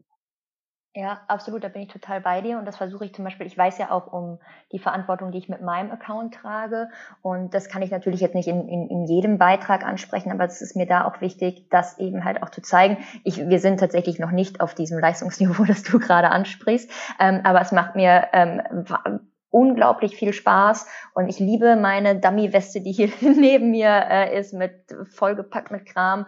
Und ähm, ich habe tatsächlich, und das kam aber auch so ein bisschen, das muss ich, das gebe ich auch einfach zu, also mit dem Hund kam das Interesse zur Arbeit. Also ich muss sagen, klar habe ich vorher gesagt, klar möchte ich sportlich aktiv sein und so weiter und so fort, bla bla bla bla. Aber ähm, insbesondere diese, diese genaue, diese detaillierte Beschäftigung ähm, mit dem Dummy-Sport, aber auch zum Beispiel mit Agility und so weiter und so fort, kam durch die Hunde. Ähnlich wie es bei meinem Freund gekommen ist, durch den Wischler, kommt er zur Jagd, kommt zum Deutschstrater und so weiter und so fort. Und das versuche ich auch immer eben so ein bisschen so vermitteln. Und ich versuche auch eben zu vermitteln, dass Dummy-Training ist nicht, äh, du hast einen Pocket-Dummy dabei und schmeißt ihn in den Wald und dein Hund rennt hinterher und rotzt ihn dir dann vor die Füße, sondern dass das halt eben ganz, ein ganz komplizierter, auch struktureller Ablauf ist. Ich würde super gerne auch mal Dummy-Workshops mitmachen und sowas. Also ich bin da total eager aber ich gebe auch zu, das kam tatsächlich erst dann, als der Hund letztendlich da war. So, ne? Obwohl ich vorher drei Jahre diese Wischlerhündin ausgeführt habe, habe ich mit der nichts in der Richtung gemacht. Ähm, und da versuche ich aber eben natürlich auch andere Leute, wenn die sich an mich wenden, was natürlich sehr, sehr viel passiert, ganz klar zu sagen. Also ich glaube, ich und natürlich verstehe ich zu 100 Prozent, wie man sich in diese Rasse ver verlieben kann. Absolut so, ne? Aber ich glaube, wenn sich jemand an mich wendet und ich habe das Gefühl, da ist auch ernsthaftes Interesse, bin ich erstmal die größte Kritikerin.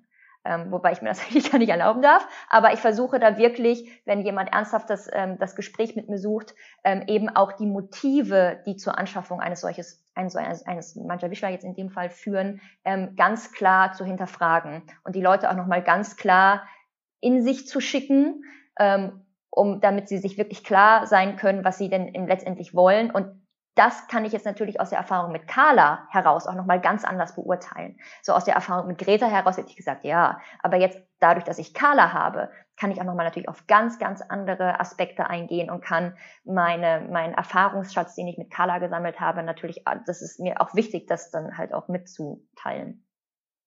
Ja, und ich denke, da haben deine Hunde halt eben echt Glück gehabt, dass du so bekloppt bist, ja, und sagst, ich habe mir diese Hunde geholt und habe, weil ich Bock habe, mit diesen Hunden was zu, zu machen. Und das ist ja unsere Hundebubble, die wir so haben und die alle, fast alle Hundehalter in meinem Bekanntenkreis sind solche Bekloppten, die sich halt eben den Hund holen, weil sie etwas mit dem Hund machen wollen, intensiv machen wollen und nicht einfach nur einen netten Hund haben wollen, mit dem man eben mal spazieren geht. Womöglich darf der dann zweimal die Woche mit zum Joggen gehen, dass das halt auch jeder, ähm, jeder normale Begleithund easy schafft. Ja, ist dann halt im Ausgeblendet, muss es auch der Husky sein. Nee, und das ist ja halt eigentlich so, ähm, ja, so dieses Bild, was man leider dann hat, halt oft in, in so einer Blase. Klar gibt es ganz viele tolle ambitionierte Hundeführer, die Nichtjäger sind, ja, die wirklich Lust haben, das zu machen, aber es ist wirklich eine, eine geringe An, also im Vergleich dazu, wie viele Leute einfach nur halt einen Hund haben, weil man halt eben einen Familienhund hat. Also Haus, Garten, Kinder, Hund, ja, das ist halt einfach doch der größte Anteil und man ist halt dann eben man möchte, dass diese Rassen, die einem womöglich auch noch am Herzen liegen und die man mal arbeiten gesehen hat, halt da nicht einfach ähm, verkommen. Und äh, ja, da bin ich auch ganz der Meinung. Also ich würde jetzt zum Beispiel ähm, jetzt mal, äh, du wärst zu mir gekommen, jetzt du, Jesse, äh, und hättest gesagt, ach ja, ich will einen sportlichen Hund, einen netten Begleiter und ich hätte auch vor das und das könnte ich mir vorstellen. Ich muss dir ehrlich sagen, ich weiß nicht, ob ich dir einen Hund gegeben hätte, ohne dich jetzt, ohne dich vorher, ich kenne dich ja jetzt und ich weiß, dass du so, so eine bekloppte aber das weiß man als Züchter ja vorher nicht. Ist der wirklich so bekloppt und will das wuppen, ja, mit einem Jagdhund? Ähm, da hätte ich dann überlegt, hm, hat der da eine gute Vorstellung von? Weiß der, was Arbeit mit dem Hund bedeutet? Was anderes ist es jetzt, wenn jemand zu mir kommt und sagt konkret, ich will einen Hund, ich habe womöglich schon Erfahrung im Dummy-Sport oder in der Rettungshundearbeit. Ich habe keinen Jagdschein, aber ich, das und das möchte ich mit dem Hund konkret machen und bin da ambitioniert das ist was ganz anderes. Und ähm, so jemand bekommt auch als Nichtjäger oder hat jetzt auch als Nichtjäger von mir einen Hund aus meinem, ähm, aus meinem ersten Wurf bekommen. Ich glaube, ein ganz großes Stichwort dabei sind zum einen Bewusstsein und Verantwortung. Das waren auch Stichpunkte, die aus unserer Community sehr oft gefallen sind zu dem Thema. Zum einen Verantwortung für den Hund, dann auch noch, worüber wir jetzt glaube ich auch noch gar nicht gesprochen haben, großartig Verantwortung für die Umwelt einfach, für die Umwelt, für Mitmenschen, für die, für die Natur und letztendlich auch Verantwortung für sich selbst und zum Beispiel seine Familie, ob man sich damit selbst eigentlich was Gutes tut, beziehungsweise seiner Familie was Gutes tut. Das, äh, ja, letztendlich gilt das alles grundsätzlich für die Hundeentscheidung, aber gerade bei Hunden, die so speziell auf eine bestimmte Arbeit ähm, einfach auch gezüchtet wurden, ist das natürlich noch mal ein bisschen im erhöhten Maße relevant, finde ich zumindest. Und ähm, Tut mir leid, Jessie, muss ich noch mal beim Wisch bleiben, einfach, weil ja, da war nun mal dieser Boom. Wir müssen jetzt nicht über, oder ist immer noch, ähm, wir müssen jetzt nicht über Modehunde sprechen, das habe ich auch schon in anderen Folgen äh, genug getan und was das mit äh, Genpool und so weiter und so fort und mit der Gesundheit alles auf sich hat. Aber wenn ich hier zum Beispiel sehe, also unglaublich, ich habe hier vorher wirklich nie Wischlers bei uns im Wald gesehen. Und seit dem letzten Jahr sehe ich fünf Wischlers permanent ständig. Und diese laufen alle, also fast alle, laufen kreuz und quer durch den Wald und ich bin mir sehr, sehr sicher, dass diese Hunde nicht jagdlich geführt werden. Vor allem, weil wir hier auch Leinpflicht, strikte Leinpflicht haben und das sind zum Beispiel Themen, wo ich sage, da hat man dann doch schon im großen Stil seine Verantwortung, äh, ja, ist sich seiner Verantwortung nicht bewusst. Und das finde ich dann doch ziemlich grenzwertig was ich, weil wir immer so viel über den Wischler sprechen, was ich finde, was ganz, ganz häufig vergessen wird, ist diese ganze Gruppe der Retriever. Also der Wischler war ja eigentlich ja, erst, ja. kommt jetzt vielleicht erst so seit, ich möchte mal sagen, vielleicht vier, fünf Jahren. Kann das einer von euch besser noch zeitlich einschätzen? Ja, so in etwa. Also ich habe, äh, Toni wird jetzt neun. Ich habe angefangen mit der zu gehen, da war sie anderthalb. Ähm, und ähm, ja, es ist mir seitdem, Greta wird jetzt sechs, äh, es, ist, es ist wirklich explodiert. Ich ja. sehe das ja alleine an, an meinem Kanal, also wie viele da neu dazukommen. Und das ist, also das ist wirklich, das ist, ja, ja und also die letzten fünf, sechs Jahre extrem.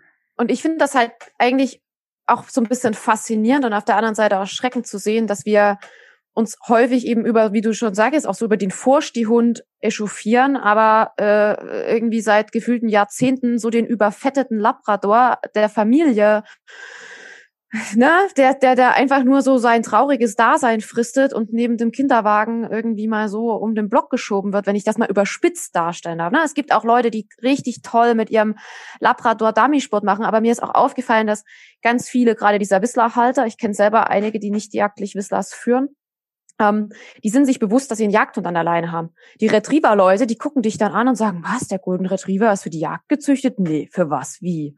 Und dabei gibt's auch noch diesen Bonus, den diese Rassen haben. Der Whistler, äh, der Retriever, das ist so auch in gewisser Weise würde ich sogar sagen, der Beagle. Das sind so die Rassen, die weniger Schärfe haben. Ne? Gerade der Whistler ist gezüchtet für die Feldarbeit. Äh, der ist nicht, der geht, der, der knöpft dir nicht unbedingt Nachbars Katze auf. Und das ist jetzt keiner, der dir im schlimmsten Fall auch mal äh, im Zaun irgendwo ein Reh fangen würde und das abtun würde, wenn er das kann und körperlich schafft.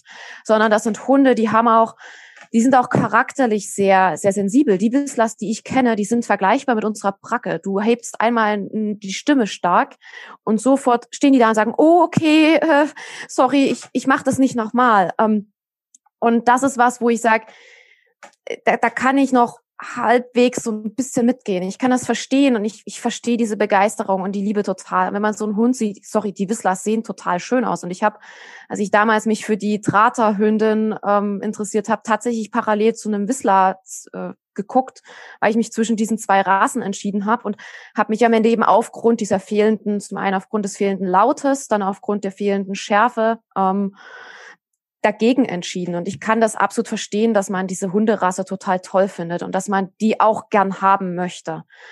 Ähm, wo ich halt wirklich anfange, echt so ein bisschen Galle zu spucken, ist, wenn dann Leute vor mir stehen und sagen, sie möchten gern einen Drata oder einen Deutsch Jagdterrier oder einen Heideterrier. Das sind Hunde, die, die kannst du nicht mit, sag mal, die sind nicht so sensibel und einfacher zu führen. Die, die geben dir auch mal Schmackes. Die wollen auch mal, dass du, die brauchen die Konsequenz, die brauchen auch in gewisser Weise mal, ne, mal die Korrektur, die eben nicht, wenn ich die Bracke korrigiere, dann ist das okay, du hast jetzt, du hast mich korrigiert und äh, du hast gesagt, das, das willst du nicht und da reicht schon ein liebes Wort. Beim Drahthaar muss ich den wirklich mal anstupsen und sagen, ey, du, lass den Scheiß. Ähm, das macht, glaube ich, diese Rassen Labrador, Whistler auch so ein bisschen einfacher für Nichtjäger zu handeln und dementsprechend auch so ein bisschen verträglicher in Nichtjägerhand. Nichtsdestotrotz ist es für mich immer noch die Sache, wie ich vorhin schon gesagt hatte, warum trotzdem, ne? Vielleicht kurz noch eine kleine Anekdote zum Labrador. Also ich bin tatsächlich auch der Meinung, dass man, äh, klar, ich glaube, dieser Wischlerboom, das kriegt man jetzt halt so mit wegen der ganzen sozialen Medien und so, aber ich sehe das beim Labrador und beim Golden Retriever, ich sehe das genauso, auch bei den ganzen Jack Russell Terriern irgendwie, das ist, das, oder Parson Russell ist ja genau das gleiche in grün, aber zum Labrador eine kurze Anekdote. Ich habe eine Bekannte, die einen hat, ähm, Familienhund, verfettet, der Hund. Ähm, und naja, der Hund wird im Wald immer laufen gelassen und sie kam irgendwann zu mir und meinte so, ja, das ist total spannend. Da muss es irgendwo im Wald eine Stelle geben, wo ganz viele tote Hasen liegen. Der Hund kommt immer ähm, mit so einem toten Hasenempfang alle paar Minuten zurück. Und ich denke mir so, das kann doch nicht dein Ernst sein, dass du wirklich glaubst, dass es irgendwo im Wald eine Stelle gibt, wo einfach tote Hasen liegen. So, das, aber das zeigt halt diese komplette Realitätsfremde, die manche Menschen haben, wenn sie sich einen Jagdhund anschaffen. Und das, das kriegt man, glaube ich, in unserer aufgeklärten Instagram-Bubble ganz oft gar nicht so mit, dass es diese Hundehalter und Hundehalterinnen auch gibt. Aber die gibt es. Und davon gibt es extrem viele. Und es gibt extrem viele solcher Hunde, wie dieser Labrador, die durch die Gegend laufen und streunern und ähm, wildern und ja, wild abmurksen, weil anders kann man das nicht nennen. Die Hunde wissen ja auch nicht, was sie da tun. Ja, also ähm, das, das kommt ja auch noch hinzu. Das, das Tier erleidet krasse Qualen und also da kommt mir auch echt das Kotzen, wenn ich darüber nachdenke. Aber ganz, ganz viele Menschen sind sich eben gar nicht dessen bewusst, was es heißt, einen solchen Hund zu haben, dass das eben Hunde sind, die zum Beispiel beim Terrier oder beim Heideterrier die extrem selbstständig sind, ja, die nicht für die Leberwurst äh, zu dir kommen, weil sie sich denken, leck mich am Arsch, ich finde jetzt halt diese Fuchsspur gerade geiler irgendwie so. Das, das, dieses Bewusstsein ist ganz, ganz oft nicht da und deswegen vertrete ich zum Beispiel auch diese extreme Meinung, dass, dass, dass ich halt ehrlich gesagt überhaupt gar nichts davon halte, Jagdhunde in, in äh, nicht ja, jagdliche Hände zu geben oder zumindest nicht in, ähm, also ähm, Jesse, dich zum Beispiel würde ich jetzt mit in diese jagdliche Handbubble irgendwie stecken. Halt so Leute, die sich halt aktiv damit beschäftigen, wie ich meinen Hund auslasten kann, gerade bei den Vorstellern, also gerade bei den Hunden, wo das möglich ist. Ich bin immer noch der Meinung, es gibt Spezialisten wie Deutscher Jagdterrier oder Heideterrier, wurde aber hier jetzt auch schon zu Genüge gesagt, bei denen auch das nicht möglich ist. Ähm, aber es gibt eben ganz, ganz viele Menschen, die, die dieses Bewusstsein nicht haben und ähm, deswegen finde ich, ist es halt so unglaublich wichtig, das immer wieder zu betonen. Wenn ich durch die Stadt laufe mit unseren Hunden, ähm, die sind ja auch, also die sind beide auch sehr hübsch, ja, haben auch so diese rotliche, rötliche Färbung vom Wischler, die sind auch sehr athletisch und so. Wie oft wir angesprochen werden, boah, was sind das für tolle Hunde und oh, so einen hätte ich auch gern. Und dann sage ich halt immer sofort vehement so, nee, sorry, bist du Jäger oder bist du Jägerin? Bist du nicht? Dann brauchst du so einen Hund einfach nicht. Warum, warum solltest du dir diesen Stress im Alltag auch einfach geben, wenn du, wenn du quasi nicht diese, dieses, diese Belohnung von der jagdlichen Zusammenarbeit mit dem Hund hast, sondern du hast ja dann ausschließlich Stress mit diesem Hund. Ja, ich bin da total bei dir, wo wir gerade nochmal auch, also zwei Sachen. Einmal, ich habe das Gefühl, je kleiner der Hund, desto weniger das Bewusstsein dafür. Also wir reden Parson Jack Russell, Jack Russell, wir reden Tackle, auch Tackle äh, äh, sind ja, also boomen, insbesondere in größeren Städten, wo kleinere Hunde aufgrund ähm, ja, des Wohnraums und den Gegebenheiten ähm, beliebter sind. Und äh, wie oft ähm, Bekannte von uns ihren ähm, Zwerg Dackel mit der Feuerwehr aus irgendwelchen Kaninchenlöchern haben rausholen müssen. So, ne, da macht man sich gar kein, gar kein Bild von. Und ähm, dann andererseits auch wieder, und ähm, das ist auch ganz interessant, glaube ich, ganz, ganz viele glauben mit so Dummy-Training oder auch ähm, äh, Trümmer- und Flächensuche, Rettungshunde-Ausbildung und so weiter und so fort, kann man den, den Jagdtrieb, die Triebigkeit, die Passion abschalten. So, also nach dem Motto, ähm, wenn ich doch ganz viel trainiere und ganz viel ähm, Ersatzprogramm biete, schal schalte ich das ab oder kehre das um oder wie auch immer. Und ich glaube, da sind viele auch, dann sage ich auch immer so, dass nein, also das funktioniert nicht. Ähm, und das sind aber auch natürlich immer Sachen, wie gesagt, ich kann es auch, äh, kann es auch nur sagen, die ich in der Erfahrung mit der Arbeit mit Carla gemacht habe. Und auch eben für mich hin und wieder, weil ich eben auch einen Hund wie Greta führe, die so das ganz andere Extrem ist, der Weg zur Akzeptanz, dass Carla nicht im Wald frei laufen kann, jedenfalls nicht zu den Bedingungen, die ich, also solange das nicht 100% läuft, ist es halt einfach so und mich dann mit der Schleppleine anfreunde ähm, und ähm, dass ich sie in mir unbekannter Umgebung nicht frei laufen lassen kann und so weiter und so fort, weil ich nicht weiß, was da ist, so, ne, ähm, das hat auch gedauert, so, ne? Und das musste ich auch schlucken. Aber das sind alles Sachen, die ich jetzt weitergeben kann. Und das ist zum Beispiel auch gerade eben auch der Austausch und der aktive Austausch, auch das, was wir jetzt hier gerade machen, ist, glaube ich, so unglaublich wichtig. Ja, ähm, das möchte ich nochmal betonen, dass du sagst, ähm, nur weil ich mit dem Hund jetzt Rettungshundearbeit mache oder äh, Dummy oder möglicherweise ähm, doch was, sogar was Fremderes, wie manche denken ja auch, ja gut, wenn ich dann auf den Hundeplatz gehe und äh, ein bisschen Fun, Agility oder sonst irgendwas mache, würde das dafür sorgen, dass der Hund dann ausgelastet ist und so zufrieden, dass er eben äh, ja diese jagdlichen Anlagen nicht mehr zeigt und das ist halt wirklich eine Utopie, ja.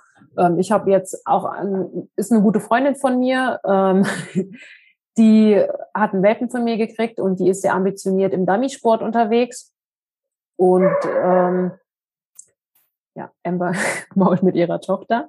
Äh, die ist sehr ambitioniert im Dummy-Sport unterwegs und die sagt ganz, die weiß ganz genau, ja, natürlich lastet das Dummy den Hund aus und äh, die Kleine hat super viel Spaß daran. Die weiß, ah, gut, der Hund ist jetzt fünf Monate alt, die weiß ganz genau, der Punkt wird kommen, wo die die Diskussion führen, ähm, gehen wir jetzt, geht die jetzt jagen oder arbeiten wir jetzt mit dem Dummy, weil der Hund diese Anlagen hat. Und das ist halt ganz wichtig, dass sich Leuten dessen bewusst sind, dass ähm, ja diese Anlagen immer da sein werden und man die immer unter Kontrolle haben muss, auch wenn man den Hund irgendwie anders auslastet und dem auch erstmal ja dann beibringen muss, wie gesagt, äh, wir suchen jetzt den Dummy da und äh, stehen eventuell nicht den, den Fasan vor, der da nebendran in der Hecke ist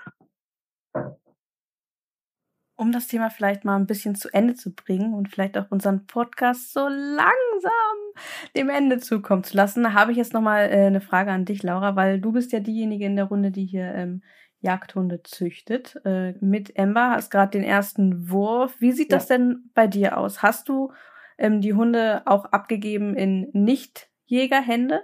Ja, hatte ich ja eben schon erwähnt, dass ich durchaus auch einige äh, Nicht-Jägerhände hatte Natürlich, aber da muss man immer sagen, wenn ich die Wahl habe zwischen zwei gleich guten Kandidaten und der eine ist Jäger und der andere ist nicht Jäger, ist, ist klar, wo der Hund hingeht, ja. Ähm, wenn ich aber, ähm, ja, es gibt durchaus auch Jägerinteressenten, da würde ich da eher dazu tendieren, einem Nichtjäger den Hund zu geben, weil ich ja auch gerade während meiner Jagdhundeausbildung habe ich halt viele Jäger kennengelernt. Ein Jagdschein macht keinen guten Hundeführer. Und ähm, bei meiner Rasse ist es dann durchaus doch auch so, dass ich den Hund dann doch lieber ähm, an jemanden gebe, der eben ambitioniert im Dummy-Sport unterwegs ist. Oder wie gesagt, ich bin ja selbst äh, im Zukunftssport unterwegs und die haben da äh, zumindest Ember jetzt und ich denke auch Ivy später, die haben da sau, sau viel Spaß dran. Und ähm, dann lieber so jemanden als, äh, als jemand, der halt Hauptsache einen Jagdschein hat. Aber ähm, da, da ist ja auch wieder meine Rasse, habe ich jetzt, glaube ich, schon mehrfach erwähnt, meine Rasse ist äh, auch eine Rasse, die ich tendenziell, ja, die ich tendenziell dafür geeignet finde, äh, nicht bedenkenlos und ähm, immer mit dem Wenn und Aber und dass die Leute den Hund kennen. Und es war auch niemand dabei, der jetzt keine Hundeerfahrung hatte. Die hatten alle schon Hundeerfahrung, zum Teil auch schon Jagdhundeerfahrung, hatten schon äh, kleine Münsterländer und es sind alle Leute, die auch wissen, wie Jagdhunde, wie die Jagdhunde-Ausbildung aussieht oder mit dem Hund schon zum Teil ähm, Jagdhunde-Ausbildung gemacht haben. Und ähm, ja, das ist für mich Grundvoraussetzung, einen Hund abzugeben. Aber halt an so eine normale Familie, die kommt, äh, hatte ich auch schon, die dann kamen irgendwie bei uns am St. Martins Umzug, der halt klein ist im Dorf, wo ich dann Ember mit dabei hatte. Och, und die ist ja so toll und die ist ja so ruhig und so lieb zu den Kindern, ja. Und da habe ich mir gedacht, ja klar ist sie hier an der Leine jetzt ruhig und nett, ja. Aber mit, wenn man mit dem Hund spazieren geht, äh, dann ist da nur Vollgas, ja. Und ähm, ja, da, da fehlt halt, wenn das Verständnis nicht da ist, für was da hinter der Rasse steht, dann, ähm, dann nicht. Ich wollte noch eine Kleinigkeit, nur weil, äh, Laura, weil du es gerade angesprochen hast, mit dem, ähm, dass auch Jäger kamen, wo du dann gesagt hast, nee, da gebe ich den Hund lieber in Nicht-Jägerhand. Ähm, Jägerhand heißt ja auch, oder andersrum, dass jemand Jäger ist, heißt ja eben auch nicht, dass er ähm, den Hund entsprechend seiner Anlagen gut ähm, arbeitet. Also es gibt ja leider auch Jägerhände, die, da läuft es so, der Hund ist ähm, quasi äh, die ganze Zeit äh, wird er nicht gearbeitet, ja, wird auch ähm, irgendwie nicht, der wird keine Kondition und nichts trainiert und dann wird er irgendwie im Jahr auf fünf oder sechs Drückjagden geschickt und das war's. Und dann kommt er am besten wieder in den Zwinger rein und ähm, chillt den ganzen Tag im Zwinger und kommt vielleicht mal eine Stunde raus. Das gibt's ja leider auch.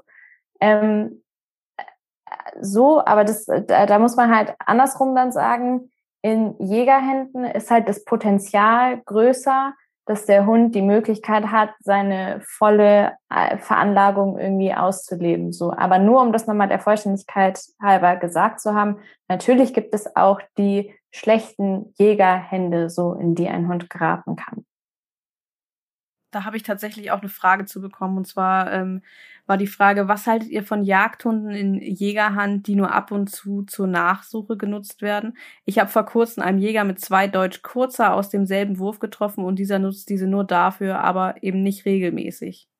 Treibjagd sei gefährlich und wird im eigenen Revier nicht durchgeführt.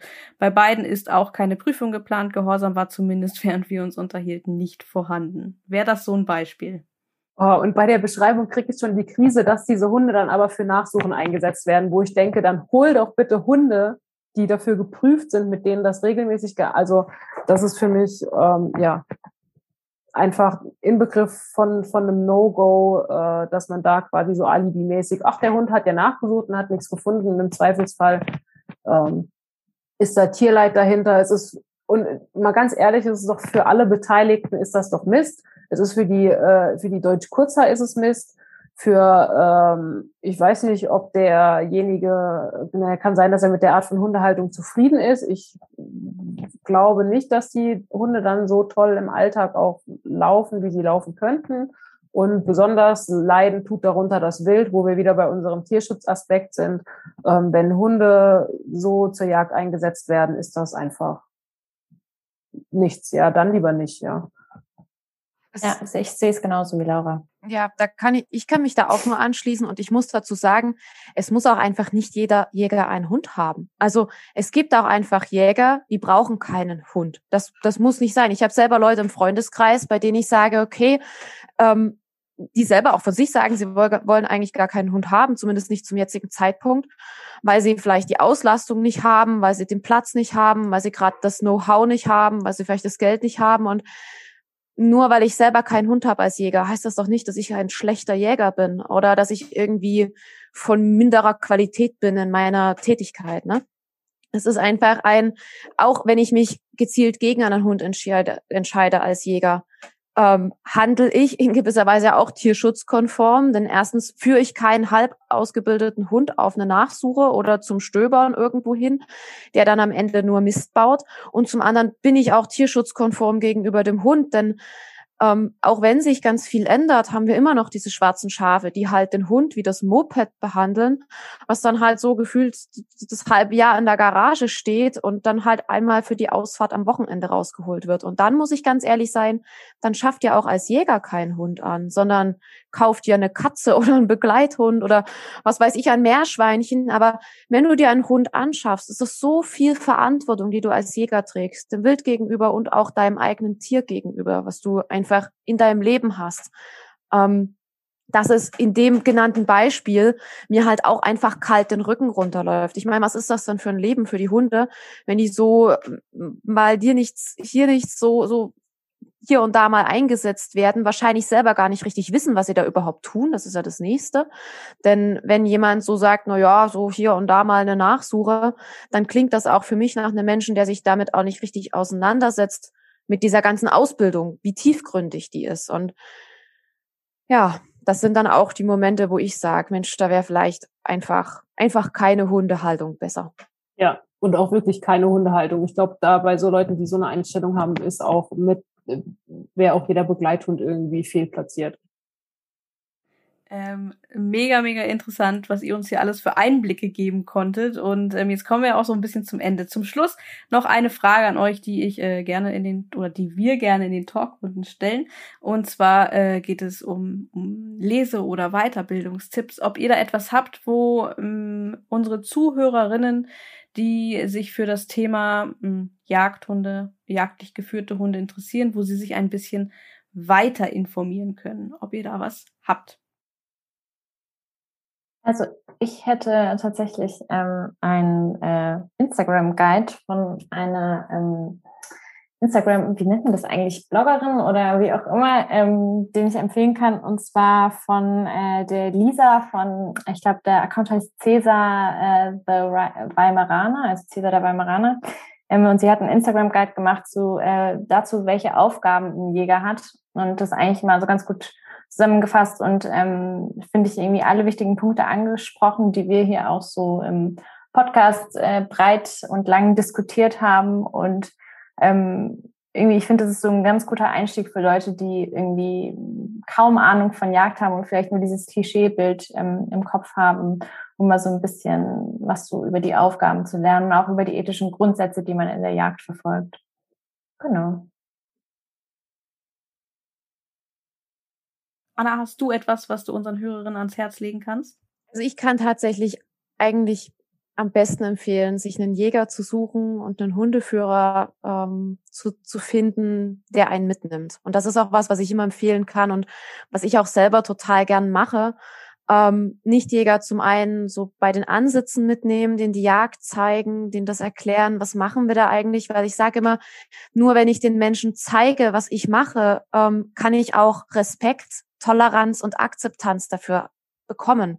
Ich meine, nicht umsonst sitze ich hier. Ähm, ich hätte auch die letzten drei Stunden vom Fernseher hängen können, aber es ist mir wichtig, halt einfach dieses das, was ich tue, den Nichtjägern zu zeigen, zu sagen, hey, wir sind keine eingeschworene Gemeinschaft, die sich nicht reingucken lässt und die so die Vorhänge zuzieht und die Tür schließt, sondern ihr könnt zu uns kommen, wenn ihr Fragen habt. Und wenn ihr Fragen habt, fragt uns, wir nehmen euch mit. Und an die ganzen sächsischen Zuhörer kann ich nur sagen, schreibt mir auf Instagram und ich nehme auch Leute mit, ich nehme sogar einen Jagdgegner mit. Nicht mal damit habe ich ein Problem, weil ich auch der Meinung bin, du kannst nur das hassen, was du kennst oder nur das verurteilen, was du kennst. Du kannst nicht, das ist wie bei der, bei der Tierhaltung, ne? du wirst es ja selber bei dir aus dem Beruf kennen. Die Leute regen sich alle immer auf über die Viehhaltung in der Landwirtschaft, aber wer hat denn wirklich mal sich mit einem Landwirt in der Schweinemast oder in der Geflügel Produktion, ne? in der, in der Eierproduktion, in Milchproduktion, in der Geflügelfleischproduktion machst. Wer hat sich denn damit schon mal wirklich intensiv auseinandergesetzt und sein Wissen eben nicht nur von einschlägigen sozialen Netzwerken oder Vereinen geholt, sondern schaust dir an, wenn du es danach immer noch Mist findest und blöd findest, dann ist das okay, aber du hast es dir angesehen. Und Genauso kann ich es auch zur Hundeausbildung ähm, sagen. Such dir jemanden, der sich damit auseinandersetzt, der nicht der Idiot ist, der ähm, seinen, seinen Hund eben, wie, wie ich vorhin gesagt habe, wie das Moped in der, in der Garage halt nur den ganzen, das ganze Jahr beim Zwinger hält, sondern geh mit den Leuten mit, frag die, ob sie dir was zeigen können. Und ich glaube, das ist so ein bisschen die beste Weiterbildung, die man machen kann. Besser als irgendwelche YouTube-Videos oder Fachbücher. Da, da fällt es mir total schwer, was zu empfehlen, weil ich selber sage, da gibt's nicht den Weg, da gibt's nicht das Wissen. Ich kann Objekte aus dem sehr klassischen Tabel, der in vielen Dingen noch sehr altbacken ist, nehmen oder aus dem sehr modernen und sehr positiv aufgebauten Fichtelmeier. Ich kann das kombinieren. Ähm, ja, da kann ich immer nur empfehlen, sucht euch jemanden, der euch mitnimmt und der euch das zeigt. Ah, Anna, danke, dass du das so, so schön ausgeführt hast. Also ich habe gerade auch überlegt, ob mir konkret irgendwas einfallen würde, aber ich finde das eben schwierig, weil ähm, ich glaube, das ist das nur in Bildern oder nur in Texten oder sonst irgendwie auszudrücken, was da alles dahinter steckt, ist einfach unglaublich schwierig. Ähm, ich denke auch, das muss man gesehen haben. Was die Jagd angeht, sowie was Jagdhunde angeht, was Jagdhundehaltung angeht, was die Jagdhundeausbildung angeht, man muss es sich angucken. Man muss den Hund mal gesehen oder die Rasse, für die man sich interessiert, gilt übrigens nicht nur für Jagdhunde. Ich bin ja jetzt auch nicht nur Jagdhundhalter. Ähm, das gilt meiner Meinung nach für alle Rassen oder alles, äh, wo man Interesse dran hat. Man muss das mal live gesehen haben. Und ähm, ja, gerade die Jagd ist natürlich schwierig in Worte zu fassen und ähm, das Leben mit einem Hund auch. Das ist für viele Leute, die sich toll belesen haben und Literatur verschlungen haben, ist dann die Realität auf einmal doch ein Schock, weil ähm, äh, ja man da einfach gar nicht das Gefühl für hat, wie wenn man einfach ein paar Mal mitgegangen wäre. Ja, und ich denke gerade bei der bei unseren, bei den Jagdhunden, vor allem wenn man sich als Nichtjäger für einen Jagdhund interessiert, geht mit, äh, sprecht Jäger an, die sind meistens freuen die sich wirklich, ähm, wenn man Interesse an den Hunden zeigt, wenn man Interesse an der Jagd zeigt und ähm, nehmen einen da mit und, und schaut euch an, wie die Hunde arbeiten und wie das aussieht. Und dann ähm, denkt mal weiter drüber nach, ob das, ob das Sinn macht oder ob das, ähm, ob man das lieber lässt. Ja, danke euch. Das ist wirklich, sind wirklich nochmal sehr, sehr, sehr schöne Schlussworte. Und ähm, wir haben heute wirklich ähm, den Rekord geknackt. Also über drei Stunden hatten wir tatsächlich noch nie. Wahnsinn. Es kam mir nicht so lange vor. Also ich hätte jetzt noch ewig mit euch weiterreden können, denn wir haben tatsächlich noch, hätten noch einige Themen auf dem Zettel gehabt hier oder Fragen auf dem Zettel gehabt aus der Community. Aber ich glaube, drei Stunden reichen. Und ich danke euch äh, sehr, dass ihr dabei wart, dass ihr Lust hattet, dass ihr uns so ähm, tiefe Einblicke gegeben habt, auch in euer persönliches Erleben und Zusammenleben mit euren Hunden und die Arbeit. Vielen, vielen lieben Dank dafür. Danke, dass wir ja, die Einblicke ja. geben durften. Also ja, danke, dass auch da seid. Wichtig für uns. Ja, ja denke ich auch. Da schließt mich an.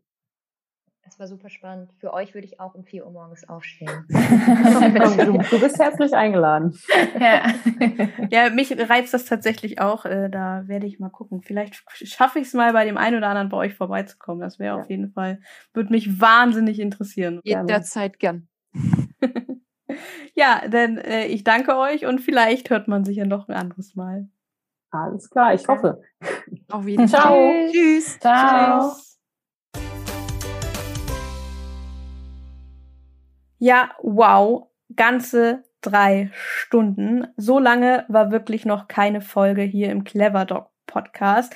Da will ich mich jetzt mal beim Outro ein bisschen kurz fassen. Aber wenn ihr mich fragt, ich fand das wirklich eine sehr, sehr, sehr, sehr tolle Runde. Und wenn es euch auch gefallen hat, dann lasst uns das gerne wissen. Natürlich auch, wenn ihr Fragen oder sonstiges Feedback zum Thema auf dem Herzen habt. Schreibt uns zum Beispiel einfach eine Mail an feedback at tadesandfriends.de oder eine Nachricht auf Instagram at cleverdogpodcast oder at tadesandfriends. Teilt diese Folge in euren Stories und so weiter. Darüber freuen wir uns immer sehr. Wir freuen uns immer von euch zu hören. Ja, und nochmal zum Schluss, alle Links und Lesetipps gibt es wie immer in der Beschreibung dieser Folge. Da einfach mal vorbeischauen und dort findet ihr alle weiteren Informationen. Und natürlich freue ich mich auch, wenn du bei der nächsten Folge wieder mit dabei bist.